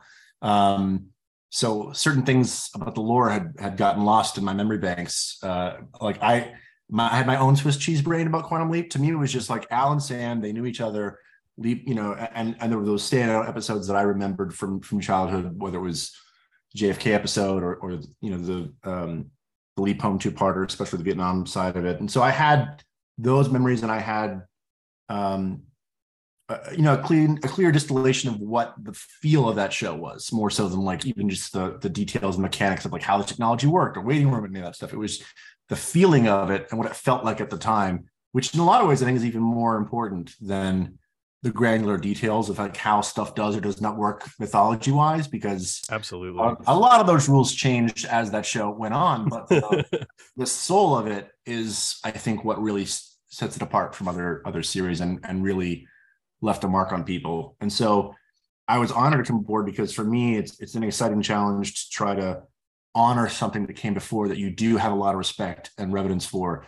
At the same time, trying to tell a new story for a new time, maybe in potentially a large new audience that is making its own path while still, you know, uh, paying homage to what what came before and, and building with respect on where that came from. Because we've all had probably experiences with you know stuff we grew up with where like they'll they'll resurrect it and just frankenstein it to death and so i think everybody when i came on board it was a, the room everybody had varying degrees of memories or experience with the original show but i think there was definitely a template of like we're gonna add add 21st century storytelling mechanics and some of the serialized elements that have become sort of more commonplace and more welcome in the tv landscape now but also keep that hope that humor and that heart from the original series and uh and I'm not, you know, I, I thought I was just blown away by Ray, especially because I felt like mm. he had he was a spiritual successor in every sense of the word. You know, like mm. um, I thought, and, I just thought all the creative choices were smart in terms of not trying to photocopy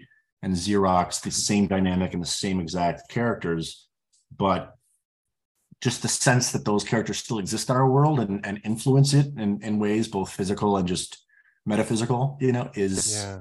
it enriches the story and, and makes it exciting to tell stories because uh you know some of these surviving characters from the original show have I don't want to say trauma, but they have there's a burden of what we you know I I remember that ending uh, as a kid and think that was the most yeah. depressing thing I'd ever heard seen on TV. I, I just mm-hmm. like you know, and so but it, it creates you know, and now with hindsight, I understand that you know for Don and, and the team back then, not bringing Sam home was sort of that was right for them, even though it might have been a, a big downer for us audiences. But it was also it creates an interesting, not cautionary tale, but it, it creates an interesting history for our characters now to deal with as as we may or may not have lost somebody forever in the present. So, it's a long-winded answer your question. No, it was, mm-hmm. it was, a wonderful answer, and and it answered. You know, one of my questions was was certainly going to be your familiarity uh, with the the original series, and and so I, I appreciate that that answer.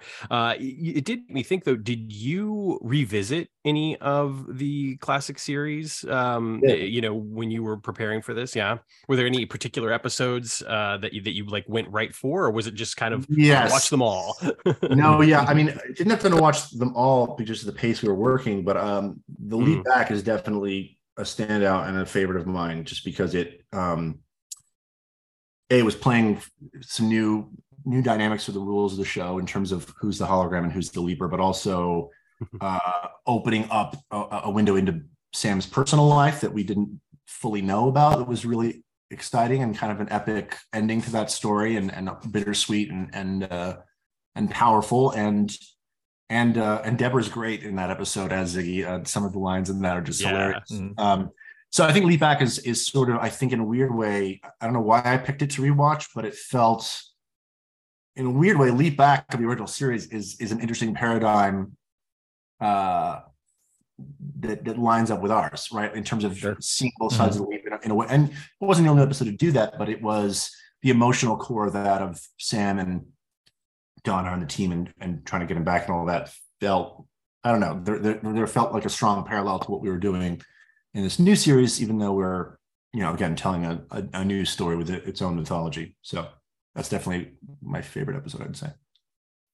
Yeah, no, that's that's really interesting because I, that's actually something that I don't know that I'd really thought a lot about, frankly, with the dynamics between Sam and Donna in that episode, and then obviously the parallels between Ben and Addison, you know, in the the current series, um, and just eh, I think it plays really nicely into what you were talking about too, with those the the spirit of the show being almost more important than any sense of like canon or right. you know particular plot devices that may or may not have been used consistently in the original to begin with um, but speaking of some of those things we asked dean about this when he was uh, kind enough to, to, visit us on the show uh, obviously there are some fans that have asked a lot of questions about specific elements of the original series the waiting room being a big one and i love dean's answer about you know the writers as a whole leaving room to explore that potentially you know it's not the door isn't closed on that so to speak um, are there specific elements that you are interested in perhaps exploring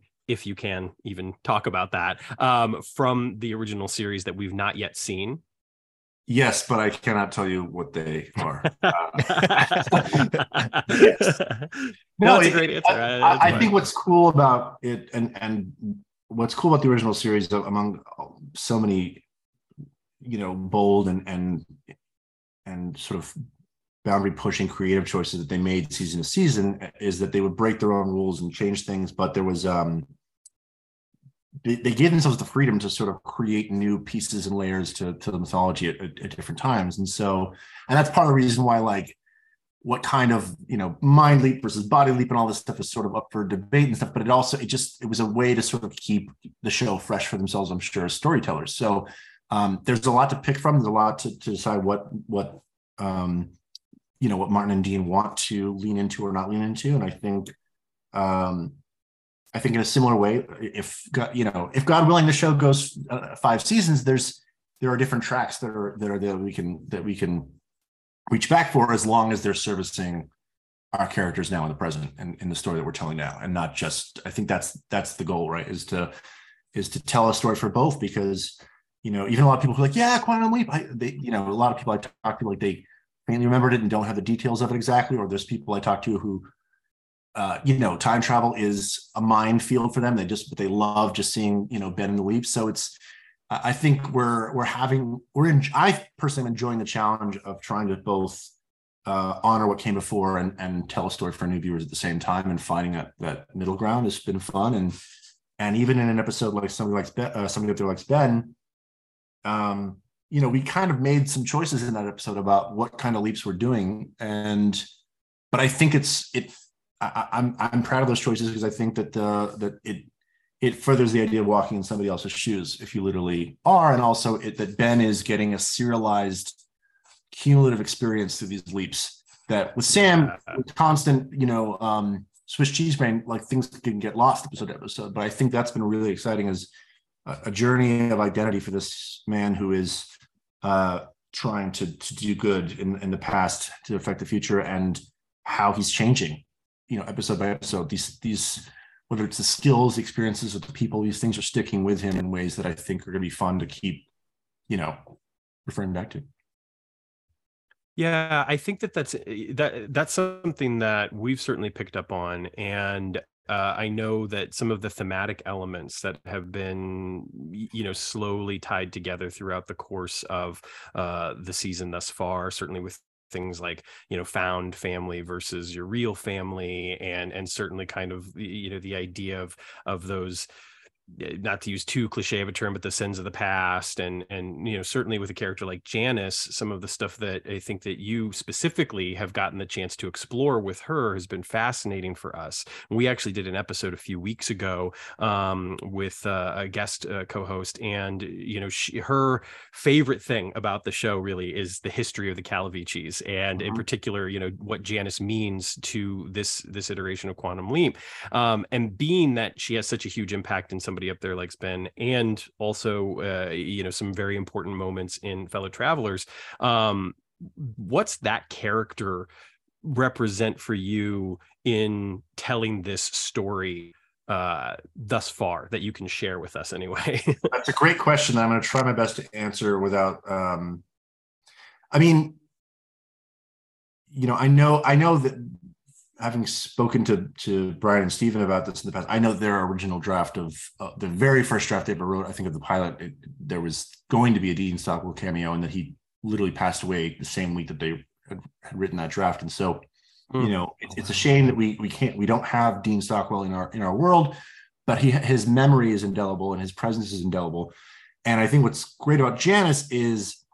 Um, to new viewers, she is mysterious and uh, clever and cagey and very capable. And I think to people who are familiar with the show and know uh, how Janis uh, came to this world in many ways respects, there is there's an inherent um, uh, allegiance to you know what her father created and what it represents and what it means to her and so I think she is somebody who is uh, both morally ambiguous, but extremely capable. And listen, Al was also perfectly willing to cut corners and break the rules all the time anyway. So yeah, I think she has she has aspects of her father and she has her own her own um, ideology and personality. I think she's a fun character to write for because at least I think I know. We all talk about it, but we all feel like we understand what matters to Janis and, and what she's willing to do, and that she's just doesn't put up with any nonsense because she is a, few steps ahead of the rest of us. And as our season goes forward, we're, we're going to catch up to the, what the what's going on. And obviously, episode nine, fellow travelers, does uh, really episode eight. The end of episode eight gave us a big piece of what Ben's trying to do. But I think what's nice about fellow travelers is that we're kind of getting the fact that that can't be Ben's mission and Janis's mission don't feel exactly same, and nor right. should they, because they have different relationships and allegiances and all those things. But uh, but I I think um, I think she's a badass character, and I, I just I think Georgina does an amazing job playing her, and it's it's fun to have somebody out there who also balances out the spiritual alchemy of our cast. Quantum Leap mm. is a very sort of mm-hmm. old fashioned, good and evil, hopeful kind of um, band of characters, right? That are that are they're trying to put right what went wrong, and and so it's nice to have somebody who's a little more slippery and maybe willing to do things that we're not, that is not within that same moral high ground um, for her own reasons that that are probably very justified. So I'm not answering your question exactly because we're not we're not all the way through the season, but I think uh, I, I, think for a lot of fans of the original, I think I think what Janis may or may not be doing is uh, perfectly in keeping with the daughter of Al Calavicci. You know for sure. Yeah. If I can I, jump in and ask a question real quick, I'd just like to step back broadly, like like what you can talk about because we've already established it. Somewhere up there, like somebody up there like Ben drops a lot into the new mythology. Like that's the episode where we learn that um eh, he is building up like a slingshot. Ben is building up a slingshot effect to take him somewhere 10 maybe 20 leaps which by the way i, I just love that out in case, in case you only got a half a season or one season right. uh, and, and then we got a, a, a huge chunk of ben uh, of beth and janis's dynamic because that's where janis goes to visit beth and stills the tech and and yeah. all of that and i'm just kind of curious like your the process in the writers room like as far as like you're writing the individual leap story for each episode but also you have to have these story bits for for the new mythology for the new serialization that you're dropping in along the way how does that process work in the writers room of like figuring out like okay you're writing this script we need to drop these beats into the episode that's a good question i think um i think in the early going some of that stuff was more like we were still sort of fighting our way with some of that stuff. Like there's elements that were going to be in episode three that wound up in episode four, and things were sort of still mm-hmm. shifting around just in terms of we had our own characters at HQ. We have Magic. we have Ian and Jen. We had elements of their backstory we're still starting to starting to poke at that, like in Magic's case, does relate to Janis and the Calaviccis and the program.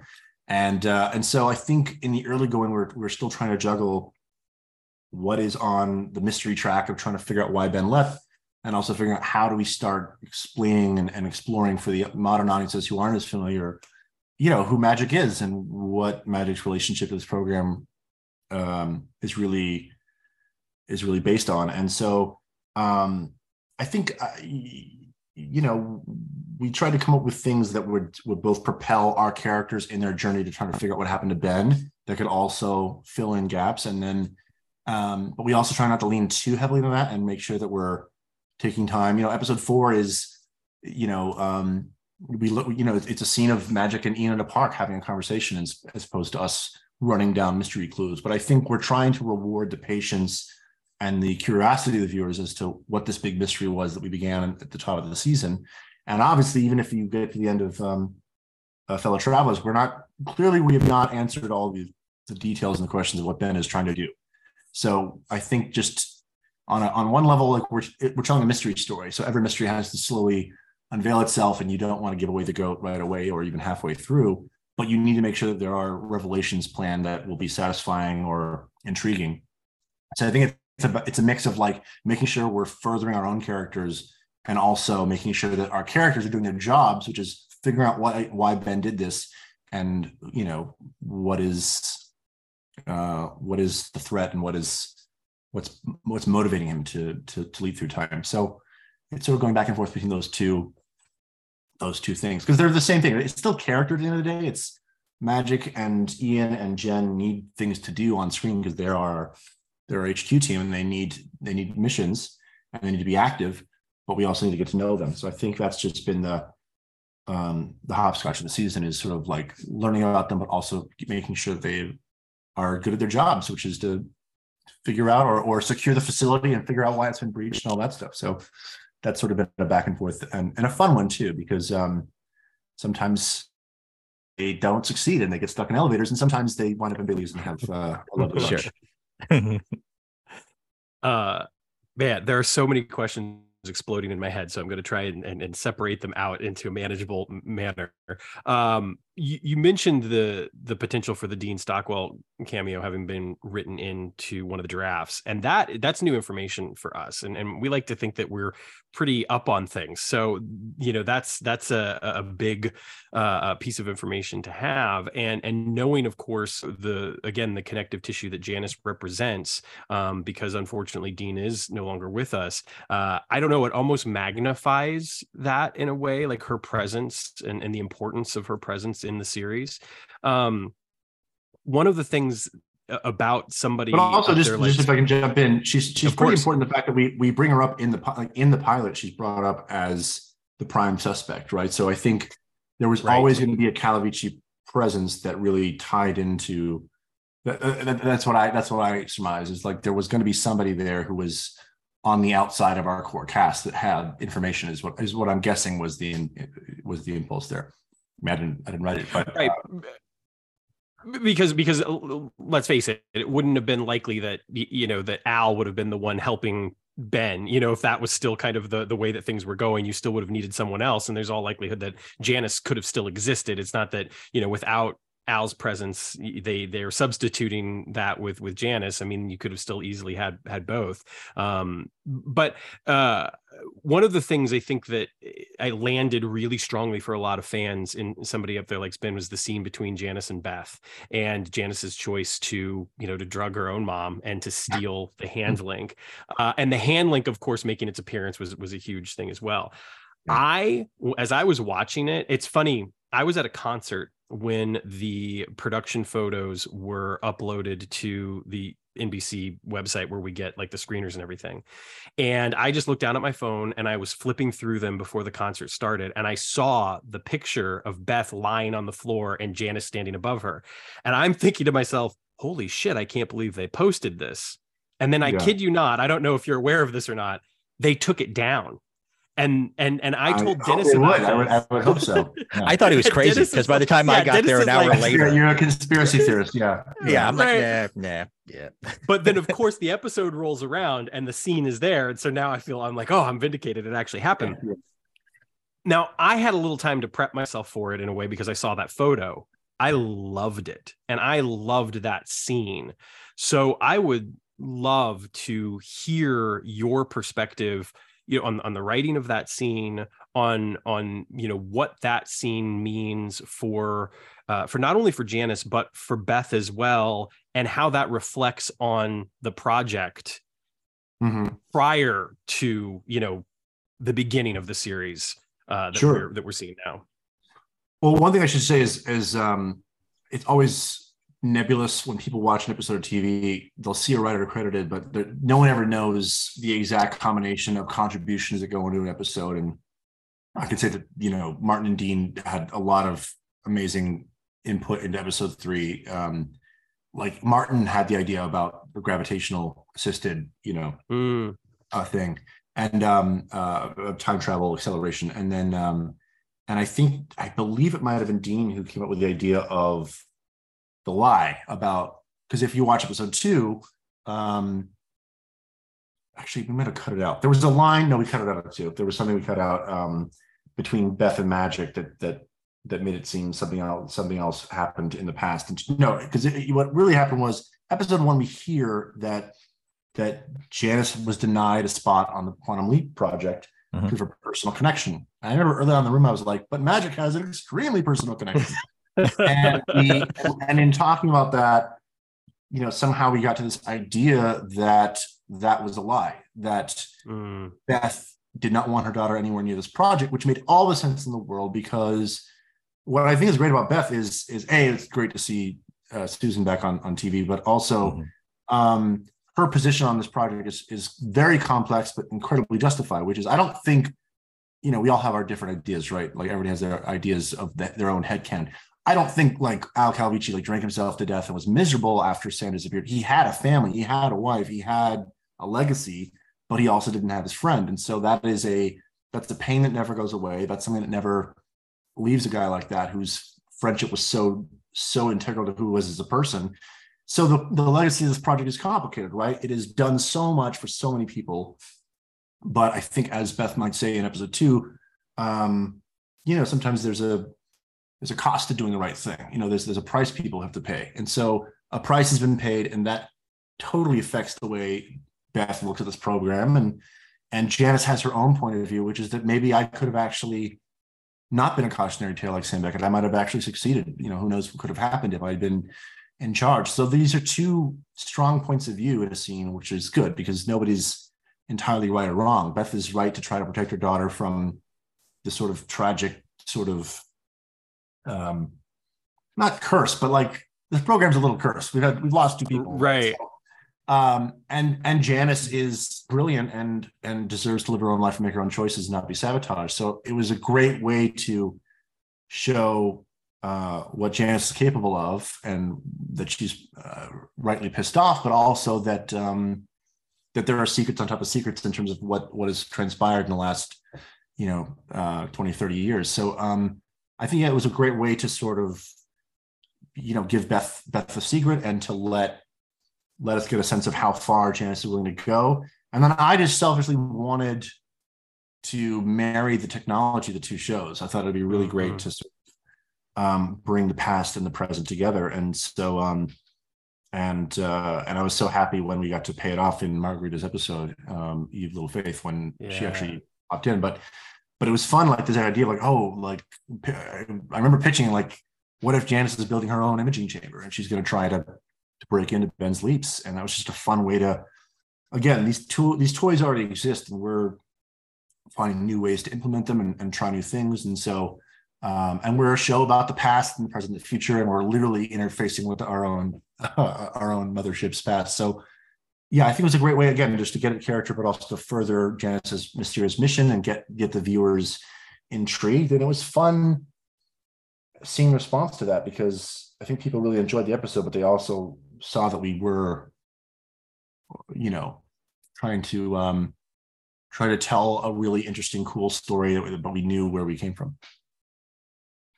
Um, here's a question that you are, of course, free to no comment us on, uh, but it's the question that that uh, I, I've you know really been wondering a lot about, and and I know that others have as well.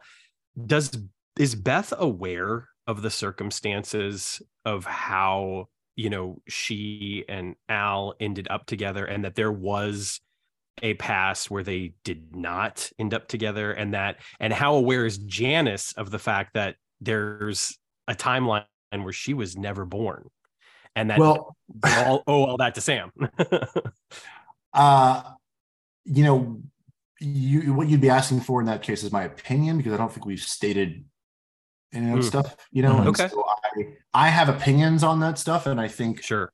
Um, um, but I'm not sure I could. I probably shouldn't comment because I don't know what we're saying within the world of the show. But I but I do I certainly have strong opinions based on what what transpires in mirror image. I think it feels to me like you know Beth is fully cognizant and lucid about what's happening at the end of that episode. So um yeah, but I I I I couldn't say only because I can't speak for where the show is going in terms of those decisions. But I think of course the possibilities of that are really rich, really interesting, and I hope we can dive into those.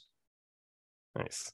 Um, you, you mentioned earlier about you know the past, the present, and the future, and I think that one of the things that this show has done so wisely is uh, you know open up a pathway to the future, um, and utilizing the time travel to get there, and it not just being about going to the past. And I know that that's something that, based off of interviews and little snippets here or there, that that was something that they were thinking about doing should the original series have gotten a sixth season. Um, can you talk a little bit about the decision to have you know to have the future be a possibility in the show so early when it was something that yeah that the original series never got to? Um hmm, what can i say about that? I could say that uh, I, I can say that I, the, the, one of the joys of this show is using this really fantastically rich and challenging framework of of our lead leaping out at the end of an episode and and carrying that forward at the top of the next. That already is a great fantastic premise uh, in and of itself. So we always know that's going to be a fun challenge for us as writers to come up with exciting or interesting or new and fresh places to put our lead uh, put ben. And then on top of that i think what's fun is okay we're doing a you know a continuation of something from 1989 19 through 1992 so you know, this room is full of sci-fi fans. You know what I mean? Like, if anything, we had to pull back a little bit on going too far, uh, too early. You know, with some of the ideas and like really satisfy this rich formula first, and and make it and and and and and execute it properly before we start, you know, innovating and remixing things. So I'd say that even though we we bring up some of these ideas early on, we haven't really broken too much formula too much, but at the same time, I think that's that's our jobs as storytellers in 2022, soon to be 2023. Actually, sorry, we're in the past right now. If you're watching this, it's 2023, uh, or you're coming back like six years later and it's 2029, and you're just like, what happened to the show? But um, but we're our job is to sort of find ways to sort of reinvigorate um, the rules and and ch- and change them and find new stuff to do that makes us as fans of science fiction, which is you know a long road paved by many great stories, series, films, novels, how we can further some of those ideas and take them in new and, and exciting directions. And I think when you get to the end of this season, because I do know where we're going, I think you'll find that we have found a great marriage of, um, you know, the, the, the formula of what Quantum Leap is, and also bring a modern sci-fi, uh, high concept brain to some of these great stories, and keep, but without losing the heart. And so I think rules some rules are meant to be broken and, and they were even in the original series you know like sam went back into his what great grandfather and fought in the civil war. Right. so like at, at, various points as storytellers you got to push the envelope and try something different but it's about timing and and when the right time is to to do that stuff. And so um and and there's lots of things that we've got this season but also like there's places we can go in future seasons that will keep it fresh while also keeping the familiar spirit intact i, I would hope sure. I want to shift gears a little bit and ask about rules of a different kind. So, when on our show, when we talked about the original series, we talked a lot about the idea of consent and how much mm-hmm. that conversation has changed in the last 30 years in such that that we now actually have those conversations as opposed to 30 years ago. And yeah. we talked a lot about how Sam often got romantically involved with people on his leaps and how that would be very problematic uh, by today's standards, just for the fact like the people that he's in that he's getting involved with don't know who they are really getting involved with. Right. And it's obvious in the new series that you are handling that in a very different way. Even in mm-hmm. like somewhere up there like Ben and, and fellow travelers, there's there's also a scene where where Carly tries to initiate something because there's a romantic interest between Carly and Jack. What are the conversations about that like in the writers' room and talk about like how how to navigate that, like how far to push it and and mm-hmm. how to acknowledge that idea. Yeah. Um, well, I don't want to say too much because you know things can change. You, who knows? But I, I, would say that we're we're definitely aware that you know some of those things in 2023, as we're watching this now, would be, would be uh, could could be a little icky, and at the same time, um, Raymond Lee's a really handsome guy and he's a really, really charismatic guy. And and just like you know, Scott Bakula was was super sexy and and people watching it back then clearly at the time were not bothered. They wanted to they wanted to see romance in the world of the show. Mm-hmm. Now the, what makes it easier to sort of avoid, I guess, that pitfall is the fact that Ben is literally engaged to the co-star of the show. So you've already sort of, and again, these are decisions I didn't make; these were already made, right? But um, that sort of takes some of that stuff off the table, right? Which is that he's he's in a committed relationship. His fiance is literally in these leaps with him, so you you're not gonna you're probably not gonna fool around too much when you're leaping through time with your spouse. uh, at the same time, you know, uh, we want to be fun and escapist, and, and and and there's a romantic feel, and I don't even mean a like a sexual romance vibe, but like there's a romantic sure. energy to the this mm-hmm. this hero who goes through time and helps people and finds himself in hot water and you know has to has to think his way out. And so you don't want to lose the fun. And and at the same time also like we got an asian american lead on television and you know there's a there's a very unfortunate history of asian american men on television being desexualized and not being given those opportunities. I remember wow. watching an interview with daniel dae kim when lost was on. He said i've been acting for 25 years. This is the first time i've had a kiss on screen in my entire career. So mm. we have to be aware of those things too right? Which is that like we don't want to fall into those traps at the same time. So I think sure. the goal is to is to keep it fun and and and and keep it and, and, it is sexy. It is fun to sort of jump into a new identity and and and and be in a, in a situation you're not even sure how you got there or somebody's in love with you and you know obviously we're it's just television everybody's really attractive but at the same time we're trying not to to let the character of ben uh, do anything that he himself would not feel comfortable doing you know um, so I think it's just kind of watch, walking that that that path and try not to not to make too big a misstep. But I think it's also fun to see.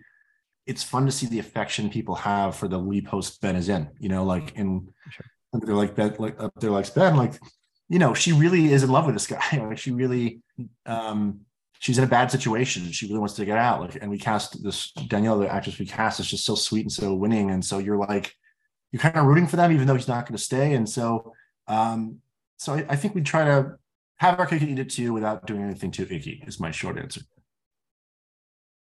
I th- yeah, I think that that's something that we've seen. I think fellow travelers is a great example of that too, because there's there's definitely chemistry between 100%. you know j- between the actors, you know, uh, not even just the characters, and and and it it it's palpable and that romantic element is certainly not sacrificed just because there's not necessarily the level of physicality that we might have seen like in the classic series.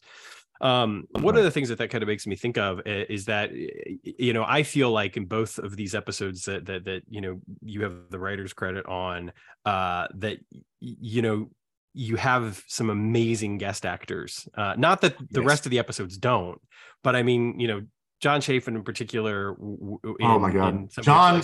John, thank God for John. I'm just, you know, I remember Deborah Deborah Pratt came into the writers' room at one point and said, just because you know Martin brought her in just to talk about like what what can you share with us in terms of just how to think about what we're doing and mm. and she said like you know, whoever's in that episode every week, they are the co-lead. They're not a guest star. They're the lead with Ben, you know, or with Sam. And I think that's what's so fun about these actors coming to Quantum Leap is they're yes, they're guest starring. I booked a guest starring role Quantum, on our show, but they're going to be the lead with Raymond every week. Yeah. And so that's very exciting for them and also terrifying for us because if we don't get the right actor, you know, it's gonna, you know, it's not gonna be a great story, mm-hmm. the story we want it to be. So when John Chafin came, you know, he's John is an amazing actor. He was so thrilled to do that part. Like he came up to me the first day on on episode three and was just like, he was so grateful for the part because they had a, you know, it was a very fully dimensionalized for a 42 minute program.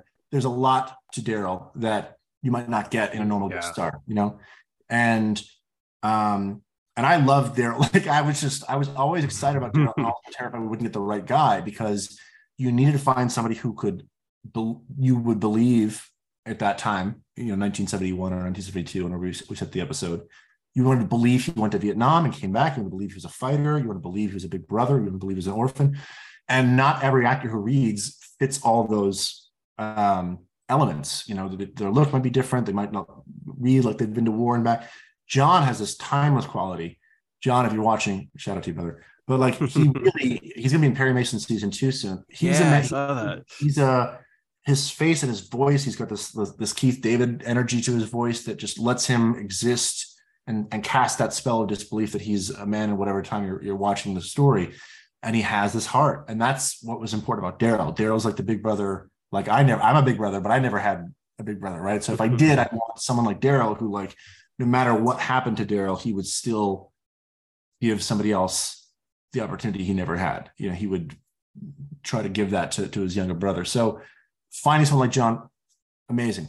Then you get to episode nine, and I mean, Deborah Ann Woll, I cannot mm-hmm. believe we got her. I really can't believe it. I, I credit Dean um, Dean Georgaris, our, our, our co-showrunner, like he he he like literally cut a scene out of the episode just so we could make sure we could get Deborah into the episode. And I knew that Deborah was like, you know, when we when we landed on who the character was, because there were different iterations. She was she was a different kind of singer at different points in the in the process. But when we landed on this sort of sort of Stevie Nicks type thing, I don't know why, but Deborah popped in because Deborah has this quality when she's on screen. You you're worried about her, you care about her, you want good things to happen to her. You don't want bad things, you know, whether it's True Blood or Daredevil, she just instantly connects to the audience with those eyes. And so when we got her, I could not believe it because a I knew half, like that's half the job of the episode right there, right? And she's gorgeous and, and so so skilled in her in her instrumentation of how she actually moves through a scene and, and really plays plays through it, you know, physically, spiritually, emotionally, every way. But she, you care about her instantly, and that's our job, right? Is to make you care about people you don't know within a teaser, you know, within an act, first act, you know. So, um, and I knew she'd be she'd be great with Raymond, and she was. So I was thrilled not just with Deborah, but also um, Karissa Lee Staples, who plays Jamie, um, just destroyed me on set when yeah. I had the big scene. I was just so moved um, by that by their work together. So you know, we we knew we were building to that that duet at the end of the episode, and we wanted it to feel like it, we earned it. And so, yes, I feel very lucky on on three and nine that we got that caliber of performer to come in and because Raymond's always going to give us 110% because that's that's the guy that he is. Mm-hmm. He's also I don't know how much people talk about this. He's an incredibly generous actor. Uh, he's smart enough to know that the success of every episode hinges on what he's what he's who he's playing against and, and, and what he's giving them and vice versa. So he's an incredibly generous actor, regardless of the experience level of who comes on, whether they're super green first big role or a character actor who's been around for a long time, Raymond is always giving 110% of himself in the scene to that actor and welcomes everybody in a way that really makes it feel like I remember the boxing episode, like the guy playing uh, Danny, who's you know in reflections and fight footage and stuff. He was he really like they all really felt that they were family. You know, this it was like you know us against uh, the world a little bit, and it was a really great vibe. And that always your number one on your call sheet sets that tone. And Raymond, just I cannot I can't speak highly enough of him. He's just an, not just an amazing actor and a great guy, but really like the right leader in so many ways for this series. Yeah, I I mean we love him uh unabashedly. I think that the work that he does is is phenomenal and I see exactly what you mean. I mean two scenes that stand out for me in particular in both these episodes are the jail cell scene in Somebody Up There Likes Ben. I mean that scene to me that and this is nothing against the first two episodes which i really enjoyed uh but that scene to me was like the first moment when i really sat up and was just sort of like oh yeah this is it. Like this is the stuff right here. And and it was because of everything you know? It was it was yeah. the way that the the story had moved in that direction the writing the acting the you know just the, the heart of it was it was so wonderful. And then in in in fellow travelers I, I think it's wonderful because there are a couple of scenes in particular uh between Raymond and Deborah that I really love. There's the the balcony scene where they go out and they have the conversation during the party, and then there's a scene at the end, um, you know, where again it, it, it's just this fun romantic moment where it's clear that what Carly wants from Jack, uh, it, you know, is is is is also what Ben wants for Jack, you know, and and it's right. he's, he's, moment. He's opening like. a door. Yeah, he's opening a door. I mean, right, I, right David, our director, came up with that that reflection beat at the end, and I thought it was a very clever idea of just that there's there's a pride Ben takes in the fact that he's leaving these people in good hands who who have yeah. not really been fully aware of what's going on, but he knows there's a happy ending in store for that person when they, you know, come back. Uh, yeah, I mean, it, it's it's. I think what's fun for me as a challenging storyteller is like, what is a story that gives a, an emotional journey of some kind of Ben. And I thought that, you know, with three and with nine, I think that was that was sort of the goal from how they were built. You know, like um actually what's interesting about three is three started as a completely different leap that we will that was much more tied into history that we will hopefully get to um someday. Uh, but it, it ended in a similar place, which was a, a, really epic moment between Ben and Addison at the end of the story, that felt like something was awakening in him, right? Because he didn't yet know really who he was or who he was leaping with. And um, and I I think that scene at the end uh, in the boxing ring with the two of them alone is just so beautiful. It actually wound up being yeah. one of my favorite scenes of the episode, just when she tells him you're not you're not coming home, and he has to reconcile that and asks, "Will you leap with me?" It's just a beautiful, beautiful performance, and they're both so great in that scene. But again, it's like you know Ben gets to um, Ben can't go home, right? That's the whole show. But so so in these leaps, I like to find stuff that give him something that he's missing, or let him give someone else something that he can't have. So in three, like he gets to have a brother. He never had one before. And he finds something to fight for, not just within the leap, but also in his own memory and his own soul, right? That's that's why he gets back up, is there's somebody's voice and he doesn't know who it is, but it's Addison's.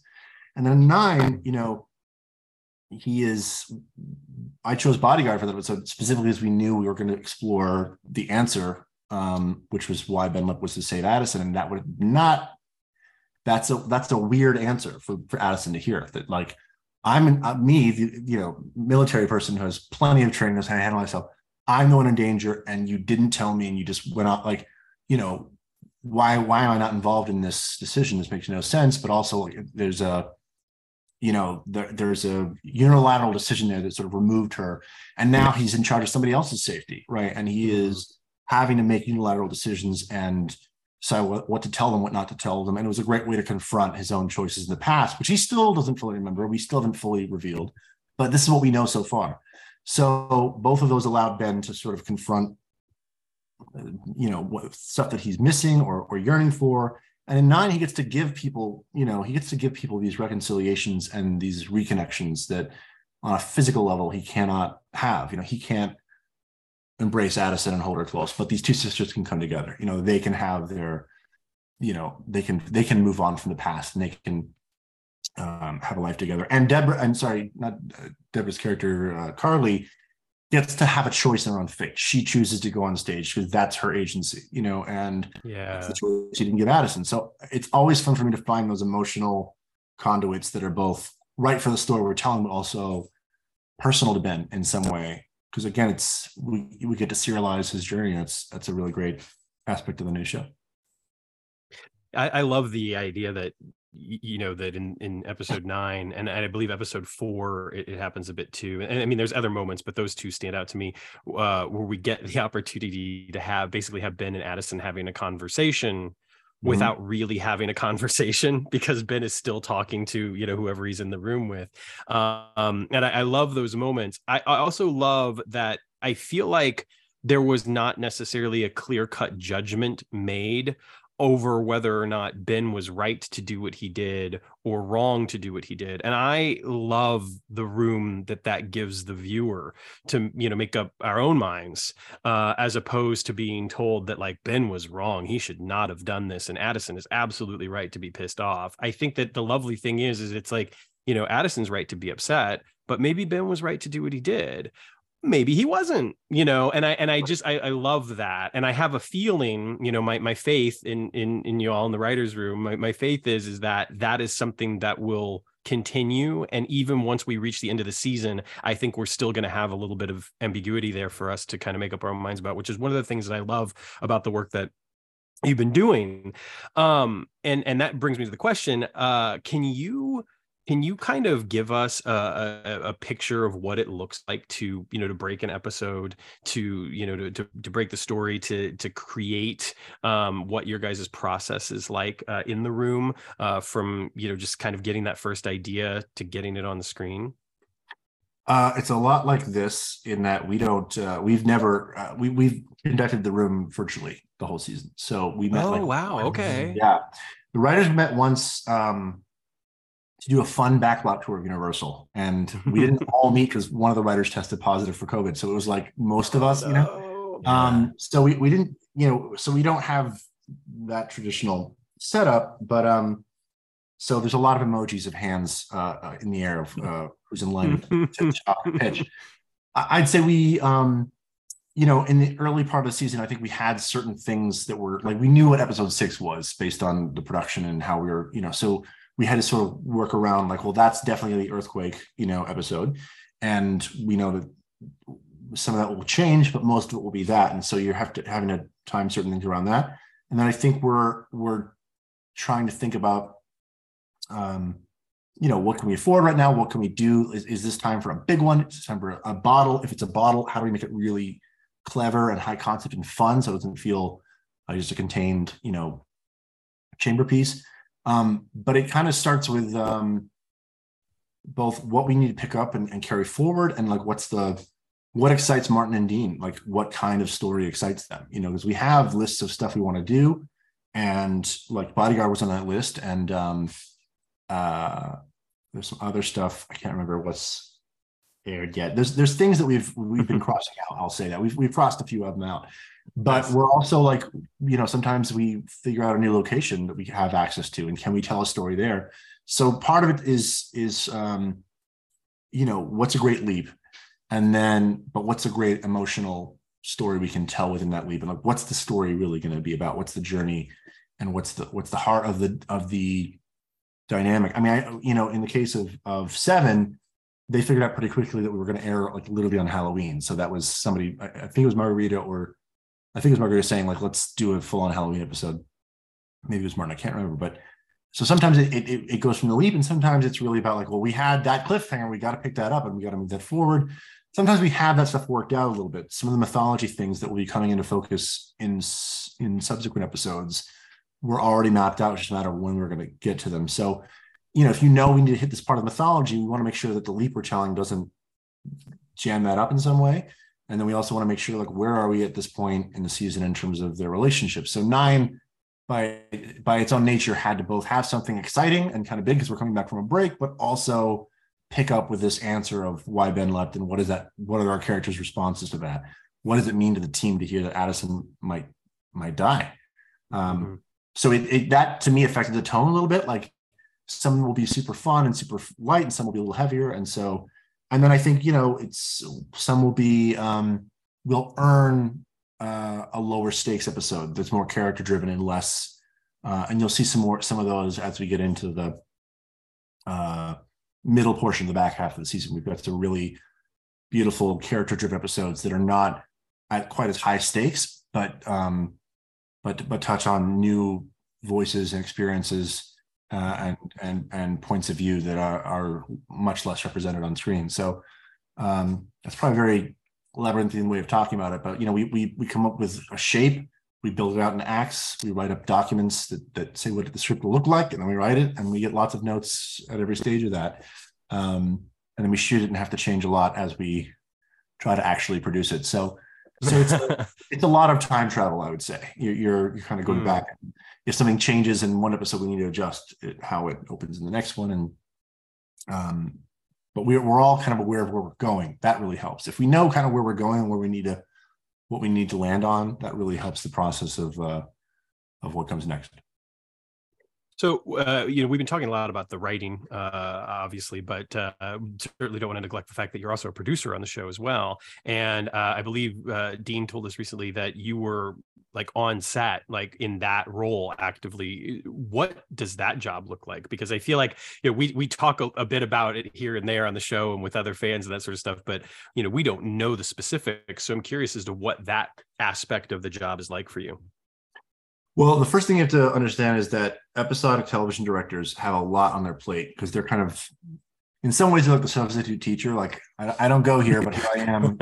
you know, and yeah, yeah. they they have a job to do. It's really tough, which is that like we've got a finite amount of days, amount of hours, amount of money to shoot this thing and get it get it in the can, right? And so that's their priorities to get this thing filmed and hopefully in a good way and get some good performances and and there are about 10,000 little moments that can get lost in that process that only the writers kind of remember or know, right? Like we know that this moment means this, and we've talked about, we've had a tone meeting with Martin and Dean where they've talked about it's important that, you know, this is the point of this. And there's just so many little things that are important to what goes into that episode and into that cut that can get lost because, you know, it's it's a it's a real breakneck pace trying to get these days made and get these episodes in on budget. And so you're your job when you're producing episode is you're sort of right behind the director and offering thoughts on on you know what we need to push this what direction to push this performance in what moment we're missing that we need to get um, how we're kind of coming in and out of scenes and, and just thinking about it kind of almost retroactively from a post-production perspective you know like having been on two shows before this for four and three seasons each uh, i've been in the editing room a lot and i've you know there's there's there's stuff you think you want to make sure you get right? Just in terms of moments landing you know and and you can you can fill a scene a lot of different ways but like you want to know that the moment uh, that is is is registering and landing the way it was designed on the page or better. So it's it's a lot of negotiating and talking with directors making you know talking to department heads about costumes about um, hair and makeup about you know what kind of what kind of background we have what what what this needs to feel like. And you're just helping answer a lot of those questions with all these departments because you you have you should have a clear uh, vision of what what the episode looks and feels like and what what we're trying to communicate with those choices whether it's costumes or um, props or anything. So it's just about making sure a lot of decisions get made and, and hopefully uh, an episode comes back. Or and also when the episode's done shooting the director's cut you can remember and say, okay, I was there. I know we have this and we have that. We can, you know, you mm. were there to see all those takes and things happen. So it really helps with the post production process because you can say, well, if we use this for this part, we can steal this and move this around, and you'll have that vantage point having been there on set the whole time, and um, and then just sort of advocating for things that Martin and Dean would want. You know, whether that's making sure that we're scenes have a certain pace, performances have a certain, you know, balance and um and hopefully th- that it's good you know that's that's part of your job too. Sure. Um so uh so in the case of one episode i don't write i'm i've been paired with a couple of writers who it was their first i think first credits both. So oh, wow. um, so they they've never been on set before uh, producing their own episode you know that they've written.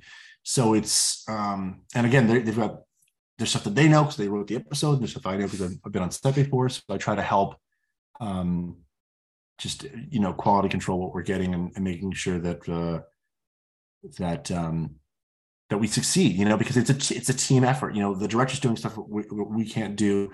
We're there to help the director with stuff they don't know. There's episodes coming that this is gonna perhaps throw a little glance at that we want to set up. Mm-hmm.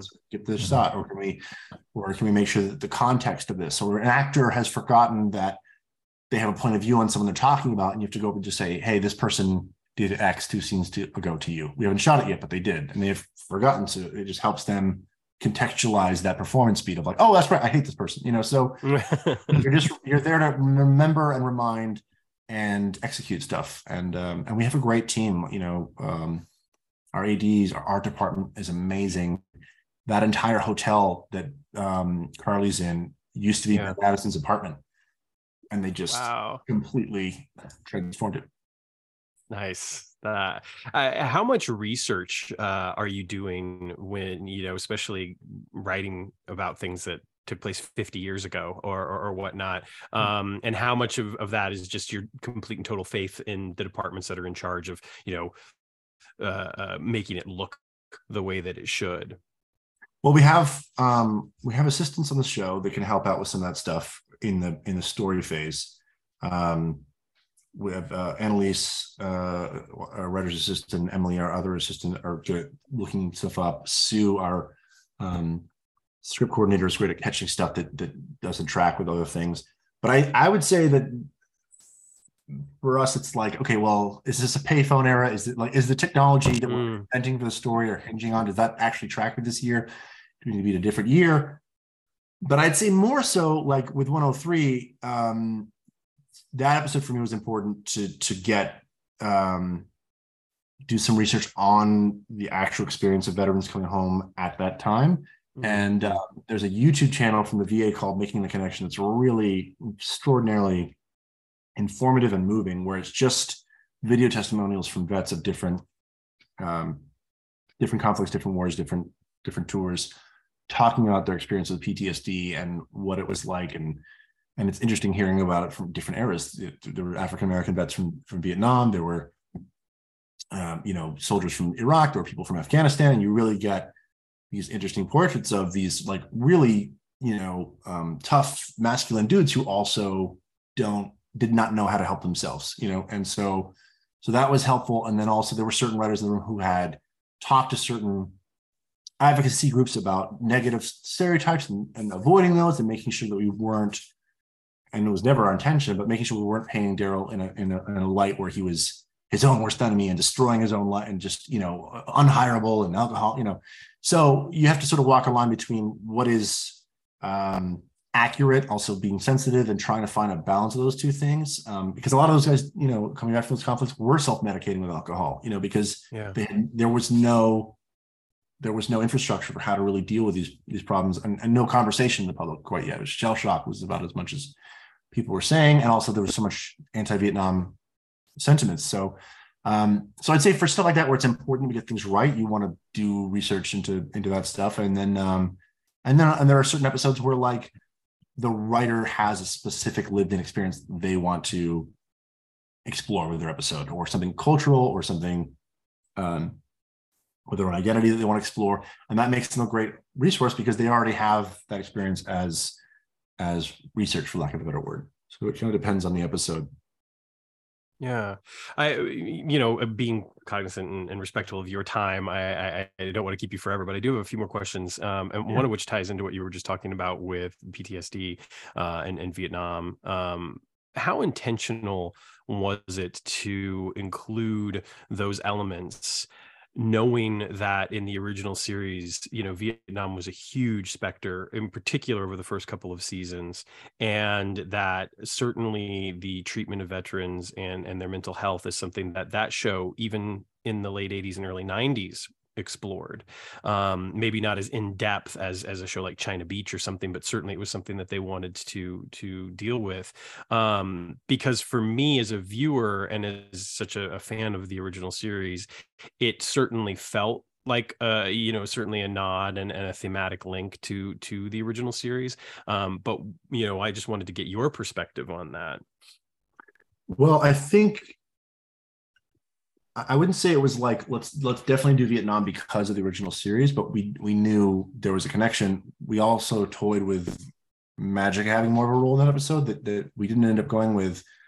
Um, but Magic did did have stuff to do in, in four. But you know, there were there were times where we were talking about how can Magic help in this story, and it, there wasn't enough room to do all that for everybody. But Addison has her own sure. experience. She's our our co lead, and she's with Ben in the leap, so she really can offer things directly to Ben, so that helps inform certain decisions. But I'd say, um, you know, once you pick an era, just just thinking about some of the the socioeconomic, racial um, power dynamics of that time and the war itself. To me, if we're trying to paint a picture of, of somebody who got a really bad deal, a really bad hand in life, to me, it felt like, you know, a strong, talented African American man being drafted into the Vietnam War, which is not a war. I mean, you think about Muhammad Ali's quotes about this, but like that was not a war that that a man like that would want would want to go fight was was was was dying to go fight, but was forced to go do that and give up his dream. That it just added a level of tragedy that felt appropriate for where Daryl was coming back from and yeah how much we would all want to help someone like that who had um, gone through all that and still come back not not just alive but but um, trying to do something positive with his life even though he's in so much pain so for me it just came from a place of character of i feel for this man because of what he's endured but also what he's trying he's not given up you know but he's on a he has not been able to sort of face um, how fragile his spirit and his mind are becoming. So that's more where it started, but it, it, it certainly felt like germane to the series because of the original.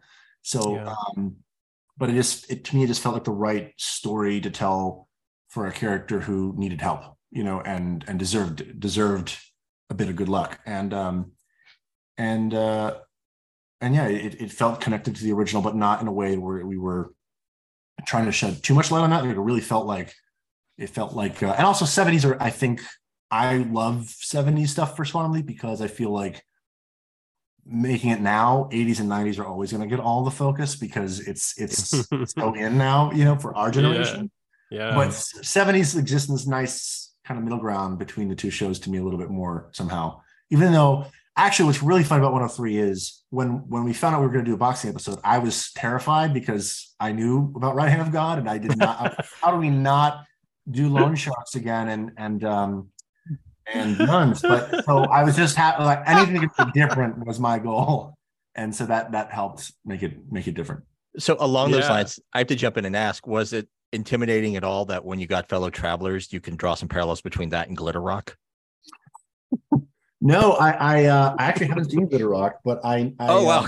Uh, uh, so so so no, I, it was more uh no one of nine. It was just um you know, can we can we can we cast this right and can we can we um can we make it a, a, a satisfying um I don't want to say mystery, but I mean like you know mm-hmm. just making it making it uh making the, the who done it elements work, but really service something deeper, which is like can we make us care can we make an audience care not just about Carly, but about this other character, Jamie, as well? And it's always I, I, I, I try to, my wife is a writer in television also, and I've tried to explain to her that the innate challenges of writing Quantum Leap, which is that there are a million invisible rules people don't understand when they watch the show. They just enjoy the mm-hmm. show. But like, you know, there's a, a lot of rules to Quantum Leap. And I'm not talking mythology. I'm talking like, you know, Ben cannot leap into someone who's going to get an arc because he's going to leave and they're not going to remember it. Right. So it's not about the person he's leaping into per se. It's about the person outside of them. But then you need to find a relationship between Ben and that person that is that Ben can invest in, even though he's not that person, you know, and historical elements that we don't take credit for entirely because you can do that with like, you know, uh, a Buddy Holly riff, but you can't do that with like, you know, the Stonewall riots. That would be inappropriate. So there's little things where you have to find the right balances of things and and uh and and we only have 42 minutes and we have an HQ story that the original didn't have to service week to week. So we have to be really smart about how we're telling those stories and, and who we're focusing on and making sure the audience is connecting with people in the right amount of time. So I think with nine for me it was like, can we get the right Carly, but also can we get people to care about Jamie as well, so that in that moment when these two people come back together and you've got an addict saying, I, I was sick and I'm sorry and I really want I want to make this right, that it that it feels like something. So I think um weirdly that was more the storytelling. Sure. And also the fact that like it's always hard to do uh, murder mysteries in Quantum Leap because you've got Ziggy, you, you, you should know everything. for some reason, you just don't know whether it's Honeymoon Express, whatever, you know, it's, you just don't know everything you need to know. Um, so yeah, it's it's always there's always a tricky a tricky sticky wicket to deal with. Sure. I thought that one of the things that fellow travelers did well in that respect, uh, like you said, is is is leaning into the whodunit and having kind of the swerve um, of you know you think it's it's Trevor and then you know it's like oh no it's not it's you know and, and I and I think that one of the things that that did well is it allowed again for a little bit more of that you know gray area between the decisions that Ben was making you know yep. on behalf of Addison and and Addison's you know anger over that or resentment maybe maybe anger might not be the right word. Um you know when you get the opportunity to see actors inhabit the you know roles like Daryl or Carly and Jamie do you as a writer do you have any moment where it's just sort of like this is bittersweet because I don't get to write them and write for those actors again? I, I there's definitely um it's less the writing and more so the the, the watching and the collaborating you know i i mm. um like i i think i i, I miss daryl i miss john because i i really loved i loved that character and i loved that actor. And i also thought he and raymond played great together. And you know deborah was like a dream cast for me. So just to get to watch, watch her work um you know, we were doing the alley stuff, like, you know, she's so professional and she's so like lovely as you would hope that she would be. Like that quality you see on screen, it's not something she puts on, it just is who she is in a lot of ways. But um the night we did the alleyway stuff, she was just on her own and just she was just away until it was time and she came and she was just in that place, you know, the whole time. Mm. So I think with any project or any episode that you really uh, care about, whenever you see actors rise to an occasion that like most of us cannot can, cannot get there you know it, it's a magic trick what they do a lot of times you know from our vantage point. And so when you see what they can bring to your work and elevate it uh, it's it's kind of humbling and it's um and you kind of don't want that to end because you get to watch it you get to watch it and see see them go to these places. And and it's this suspense you feel behind the monitor too of like you know like let's say the first take is not the right tone or the right thing. And when they find it, you know, and it's the same with our cast too. Like they'll try stuff, and then when they find the right tone, that right level, it's exhilarating to watch. So that's always, you know, that's always kind of a bummer when that's over because you, you know, it was, it becomes a, a, fun little adventure that you all go on together, and then, uh, and then it's on to the next, and you're back in back in the room. What a beautiful answer. I, I absolutely love that.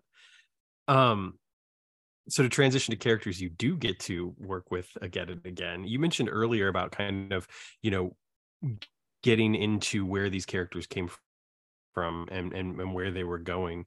Um, you had the opportunity with fellow travelers to spend a little extra time with Jen. And Jen is such a fascinating character to me because I feel like early on she was the the most indecipherable. You know, I didn't know a lot about her. I didn't know where she was coming from. I didn't, and and and you know, Nanrisa is great, and and the the testament to that is, is as we've started to find out more about her and she's got more to do, like again, Nanrisa is great, right?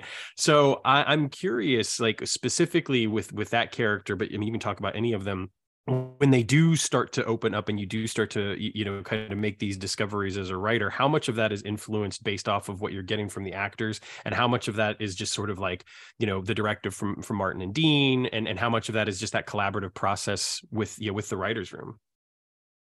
I mean it's it's it's everything you mentioned. I think it's it comes from everywhere. Um i'm also just thinking like the episode i'm producing when we come back from break is something you're going to probably really enjoy um, uh, Romy, uh, D- who works has worked with Dean for years, she wrote an episode, episode 15 this year, that is going to be um, quite a showcase uh, for somebody. But um, I'd say, um, you know, I, I think we're all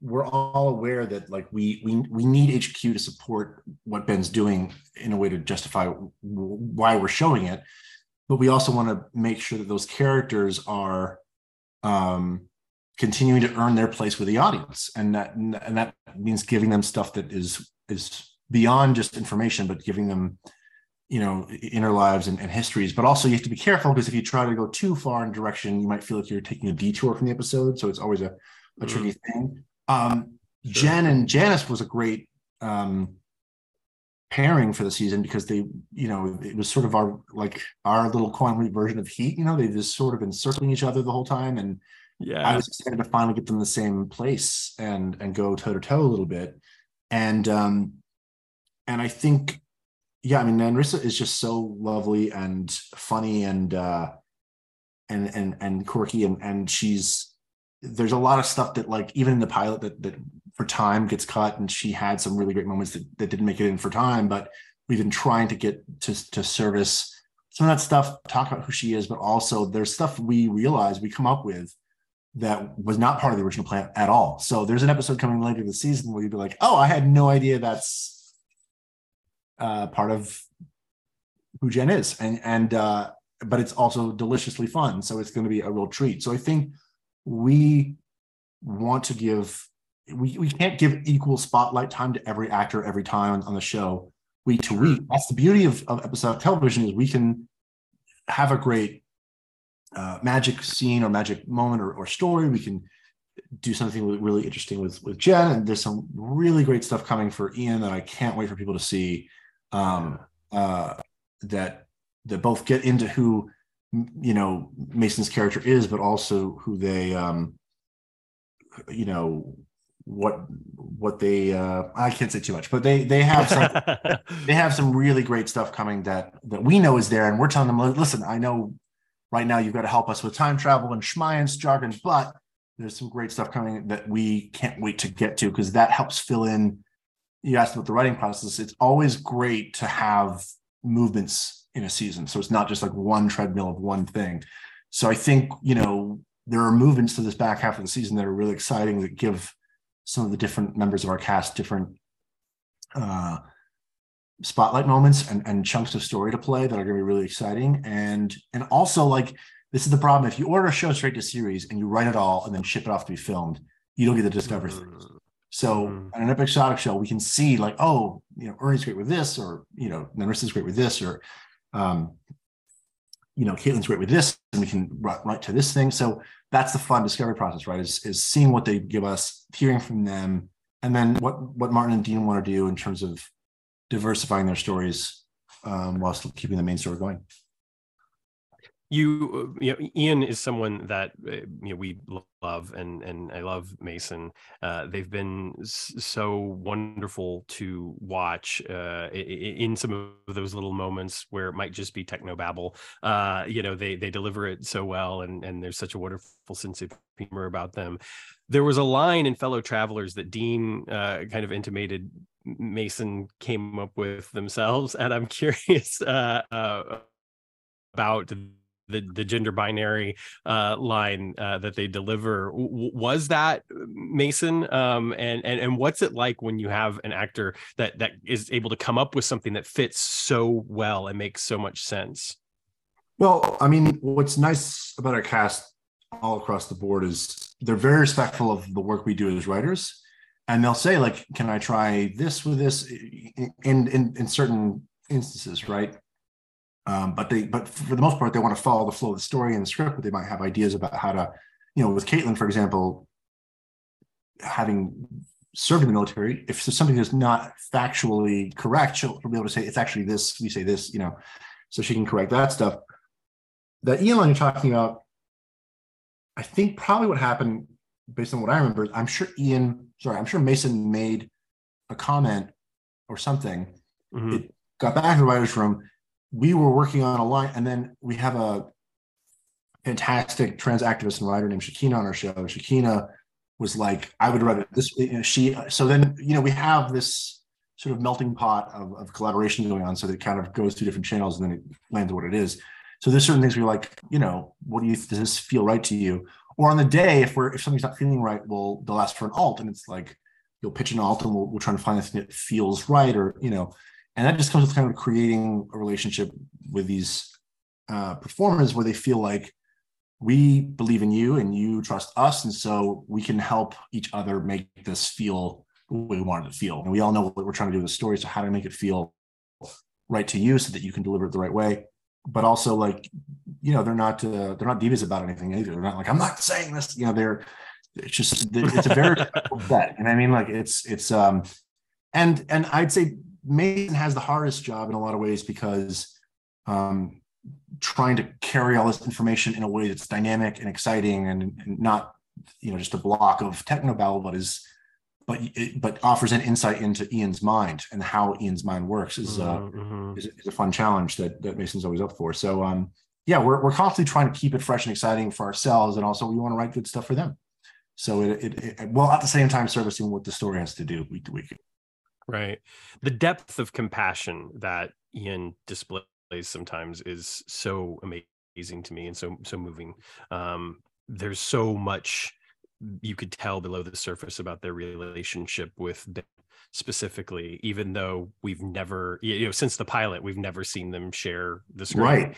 I, I have to say just about that real quick it, it, it's really funny how you know i think maybe maybe i might have caught one of your episodes where you talked about this but or somebody did but you know if we hadn't had done the new pilot you never would have seen this team together entirely you know we, we just never would have right. seen them as a family or team at all and I'm so glad we went back and did that because a, I thought the cast sold it incredibly well that moment, and b, it, it, in hindsight, it's really tragic. But it's it's something that we're we're having to sell all the time now. Is how do these actors sell this idea that they're longing for someone we don't actually see them with week to week? You know that they miss this person that you're not actually you know um, together with. So I'm really glad we have that new version of the pilot where we did see them all together but I also am hoping that as our series goes on, we get more opportunities to sort of reconnect them in different interesting ways um, because um, they are a found family, and so we we're, we're hopefully going to find ways that can, you know, um, better dramatize that. Like maybe putting Ian in the imaging chamber. Well, listen, you you can't just write the show yourself and ask for what you know. Like, listen, maybe in season five. I don't know. I don't know. I don't know yet, but I, I, I think like, no, I'm uh, I'm just I'm just kidding. There are a million ways. Listen, we it's Christmas as we record. This. You, can, you can ask, put on your list, but I don't know. Um, you know, we're, we're gonna we're hopefully gonna be around for a while. So we we have one of the joys of having a cast like this is we're gonna find ways to to um to remix and reinvigorate the, week to week formula and how we do things. So we have we have limitless opportunities. It's just a matter of when when we try new things and how we're properly honoring the mechanics of the show and and the dynamic of the show between Ben and Addison, which is, um, you know, speaking of, of lines, I'll just say this: there was one adjustment Caitlin made on 109 that I thought was really powerful, which is uh, the scene between the two of them on the patio, the balcony. Uh, the line that was scripted was when she's talking to him when he says, "Is this about us?" Um, and she says, I can't understand why you wouldn't tell us the person you love that. And, she, and the line was, We're a team, Ben. And and when Caitlin performed, she said, We were a team in the past tense. Oh. And she looked at me and I and, and she was like, Is that okay? I was like, That's so sad. You know, just were something, you know, because that's what he gave up by jumping in this machine. So um, so yeah, there's there's lots of there's lots of riches that that our cast offers is that we just have to sift through and you know put together. Yeah, that was an incredibly powerful moment. Um, the the songs in Fellow Travelers, uh, did did you write those songs for the episode? Uh, no, um, I'm glad you brought that up. So um, Dean Georgaris, our, our co-showrunner, has a friend who he worked with, a composer named Jamie Jackson, on, on a show called Bluff City Law. She was his composer. Hmm. And so when we started talking about this idea, he's like, I know exactly who to get to do this song.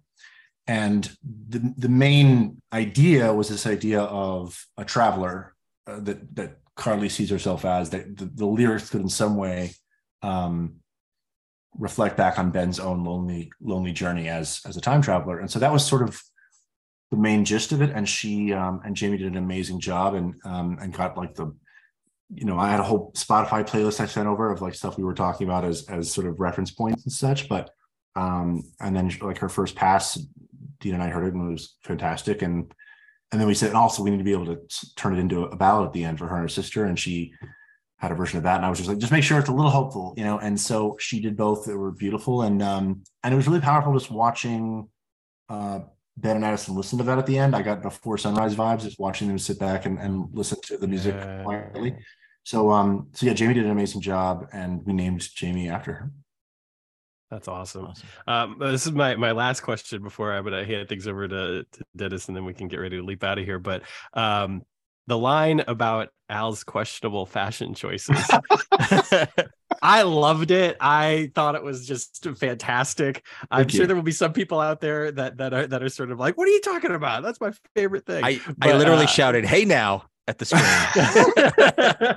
Well, listen, Uh, where did that come from? I mean, other than the fact Well- that they were questionable fashion choices. well, listen, they're, they're amazing fashion choices, but like you know, if you look at pictures of your parents in any era, you're gonna have it. It's gonna look different. And just as everything you're wearing right now, your kids are one day gonna say, "What was with all the you know the, the long sleeve tees?" You know, we're gonna have there people are gonna have opinions. in Right. past. So, what- who better to have an opinion on the past than than Al, who had some of the greatest costume choices of all time? So, it just felt like it. We needed a moment. I wanted there to be a moment of uh just a sweet moment where they where these two people sort of had a, a little tiny microscopic connection and it felt like uh sort of just chuckling about dad's uh duds was was a fun way to do it and and it just gave it and it made it showed that jen saw al as a person and not just like a Mm. you know um, a military figure it like he was a, a personality and a, and a person that i think janis probably fondly remembers so I think that was that was the, and I thought people who remember the show would would have a, a bit of a chortle about it. For sure, for sure. You know what? I lied. I'm going to ask you one more question. Okay. Uh, you mentioned Deborah Pratt earlier, and uh, we talked a little bit about her presence uh, with Dean as well. And I would love to hear your perspective because you mentioned, you know, like she kind of came in and you know talked a bit about the show. What has her presence meant uh, for you, and uh, you know how has she kind of functioned at, up until this point? You we know she's directing an episode. Obviously, she's you know got a producer credit, and she's clearly around a lot, which we love. We love her. Um, but I would love to hear, you know, just personally, uh, well, i'm professionally as well. But like, what does she, her presence mean for you on the show? oh, it means a, a lot. I mean, it. Um, I always, I, I mean, I think it's it's tricky when there's a, a successor to an original show. I think for any any creative artist, and um, I think we're really fortunate to have Deborah because she's she's been trying to do this for a long time, and so and uh, you know it's funny she just got like the crew a bunch of um, Quantum Leap hats for as a congratulations for this for the season two renewal. She's been trying to do this for a long time, and um, and has a sense of ownership over over Quantum Leap, and and um, and believes in, in what it means and what it stands for and, and what it what, what it should do. And so she's uh she has I she has great ideas. She's also has really important information because it is like I said before, it's a tricky show to write. It's not it's not um it's not your average time travel show in a lot of ways, right? Because of the, Yeah. the mechanism of how it works, the spiritual uh you know DNA of it and and the balance of tones is something that that um that she knows really well. And um and she's also a performer too. She's not just a, a, a writer she's also an actor so um so she's all you know every time i'm on set for an episode that i'm producing i you know deborah's there and she has thoughts on on, on you know whether it's background or, or actors or, or backstory for a character or a moment that we, we should get. And also um i'm not gonna lie if she likes your episode it's a big deal. It's nice to know like because you don't feel like you don't want to feel like we're like you know that we're not making um Deborah and uh, proud of what what we're doing with responsibility. It's a responsibility what we have, right, to continue something that people love and care about, and have a and on a on a deeper level have a childhood love for a lot of us, right? So that's that's the deepest creative uh art, artistic connection one can have kind of be imprinted on is stuff that we we saw when we were, we were young, and so um, having Deborah's blessing and, and also her guidance has been great. And um, and I'm also excited that she gets to direct an episode because it's furthering her own journey as an artist and a creative professional to get to to direct an episode of this show. And um, yeah, I mean, I, I and also it's fun to just ask her questions about what did the room think about this and what were your you know what's your what's your point of view on that and and uh, and what really what was this like? And so it's it's always great to hear those those stories um, right from somebody who was there in the room where it happened. Dennis. Uh, Drew, thank you so much for for doing this. We really appreciate it. I, I said this when we wrapped up with Dean last week. Is like I have a ton of questions I want to ask, but they're not fair. They're along the lines of of, of Sam asking, "Are we ever going to see Ian?" in the imaging chamber. And part of me, like, because I have some theories like coming out of fellow travelers. I just I don't want you to answer them. I just want to throw them at you and just Okay, see how much of a and see how much of a poker face If that you you create a have. poker face here with my hand. But but I don't. But, that- Right, but yeah. that's but but but You- that's I'll give not you one. I'll give you one. I'll give you one, and then we'll just see how I how I respond. All right. When Ben catches up with Addison in the future, when he's going to save her, does he find her in real time, or does he find her as a leaper? Wow, either his connection's Wow. frozen or he's really got the God, poker I. I- I didn't hear it. I didn't hear it. Um, Uh, so that's all you would have gotten for all those questions. Is, is just a story Okay. thing. Awesome. Well, that's well, that's all they Ugh. needed to know. Drew, thank Drew, you so much for, for doing you. this with us. We really Thanks for having me, it. and and uh, thank you for just all all the coverage and support of the show. And and uh, we're just happy that people are are enjoying it, and uh, and hopefully we get to like, make lots lots of them.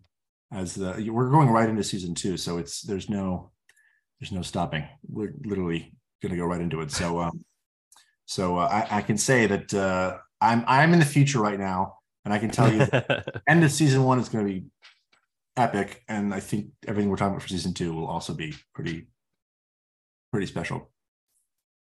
That's fantastic. I'm so looking forward to it. I'm so it, it's wonderful to have something to look forward to, you know, on a weekly Hundred basis. percent. um, and and this has absolutely been been it. Uh, I, I I've loved so much of what you said, and y- y- you're brilliant, and and thank you so much for being here. I hope we get the chance to do this again because I have so many more questions. Um, and um, you know, we love the show. I love so much about what the show represents, what it means, what it can be, Yeah. um, and it's clear uh, from the conversations that we've been fortunate enough to have with like you and with Dean and with other people involved with the show that you all feel the same way. And and and as you know and as and as such big fans and, and people who are you know devoting time uh uh to to do this podcast and hope people listen uh it's really really gratifying to be able to to have these conversations and to just see the passion and to to see the the intelligence and and uh, heart with which you approach the show so th- thank you so much for your work thank you guys. so much for being here It was an honor. um, It was an honor. Thank you for thank you for having me. Thank you for watching and and uh, covering the show.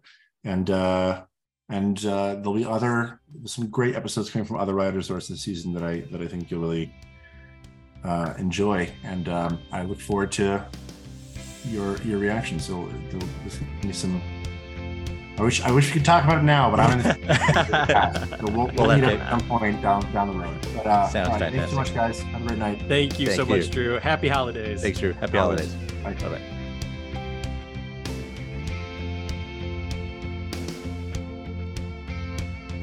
I said this with Dean. I'll say this with Drew. I loved that. Uh, I, I love the fact that you know um, QLP obviously is, is getting some wonderful interviews with with cast uh, and stuff, and I just love that we've gotten the opportunity to talk with with Dean and Drew um, in, in particular. I mean, obviously we also had our interview with Eric uh, Lee Huffman, which was great, and Holly Fields, which was just so much fun. Um, but uh, as far as the you know the new show goes, being able to speak with some of the creative folks has been uh, a blast and and hopefully is is giving you know you the opportunity to to hear some different stuff not that we don't want to talk obviously to uh you know raymond and caitlin and and Nanrisa and mason and ernie If and you're listening, else Raymond and Uh, Caitlin and Nanrisa and Mason and Ernie. Fate's Wide Wheel Um, Podcast yeah, at gmail.com. Fate's Wide Wheel on all our socials. Yeah. Have your people talk to our people Our We're people, and there are we, no we, people, yeah, we, we, um, we are our people. Yeah. Um, but no, I, obviously we would love to have conversations with them as well. But uh, the opportunity to to talk with uh, Dean and Drew has been so much fun, and I, I really again just thought that Drew was incredibly ar- articulate and uh, provided us with some excellent, excellent behind the scenes information um, that that went into not only the crafting of this episode, but obviously somebody up there likes Ben uh, and just the series in general, and just the you know the feeling kind of in the writing room, and also the idea that he let us know that the writing room like is taking place over Zoom, um, except for like Yeah. one instance, and like in my head that kind of blew my mind because I, I just assumed that yeah they're sitting around a table you know having these conversations sure. you, you, know like I, I, I, in my mind's eye when I think of a writer's room I think of like oh, yeah. Studio 60 from the Sunset Strip like you know when mm-hmm. they would get into the writer's room I, like that's just the picture in my head and so it's just sort of like oh yeah they're doing this over Zoom um, and uh, uh, just a lot of other great tidbits uh, about cast and crew and um, you know his work in general what it means to be a writer and a producer so thank you so much Drew thank you so much Dean for you know helping to to connect us with Drew. Um, and again, hopefully we get the chance to do it again sometime. Yeah, thank you again so much, Drew. We appreciate it. And listeners, thank you again for listening. And we'll be back next week. We we don't as of now we have not got the screener. We don't know what next week's episode is called. We just know that Ben's a doctor, maybe somewhere close to 1979, and a baby is a coming. A baby is on its way. Uh, and a baby is on its way right now, Dennis. Baby New Year. Um, as, as, we as as we record this, it is uh, 4:36 p.m. Central Standard Time uh, uh, on December the 31st. Uh, so, for all of our listeners, wishing you a very very happy New Year, uh, very safe New Year. Thank you so much for all of your support in 2022. It has meant the world to us. Uh, it has been an incredible year for Quantum Leap fans. It has been an incredible year for us. Hopefully, we have been able to in some small way enrich your year, whether it's providing you with a laugh or two or some awesome information for our favorite show, uh, whatever the case may be. We certainly hope that uh, the stuff that we've shared has been a source of enjoyment for you because your support uh, and inspiration has certainly been a source of enjoyment for us. Uh, and motivation for us as well to to continue doing this, to continue doing it better, and also to not be so hard on ourselves and to realize that it's okay yeah. if we're not always 100% uh, I'll just leave it at that if we're not always 100%. But thank you so very much. yeah. um, take care of yourselves, take care of one another, mm-hmm. stay safe out there. Happy New Year. And remember, fellow travelers, to always leap responsibly. Well said, Sam. Have a good week, y'all. We'll see you next week.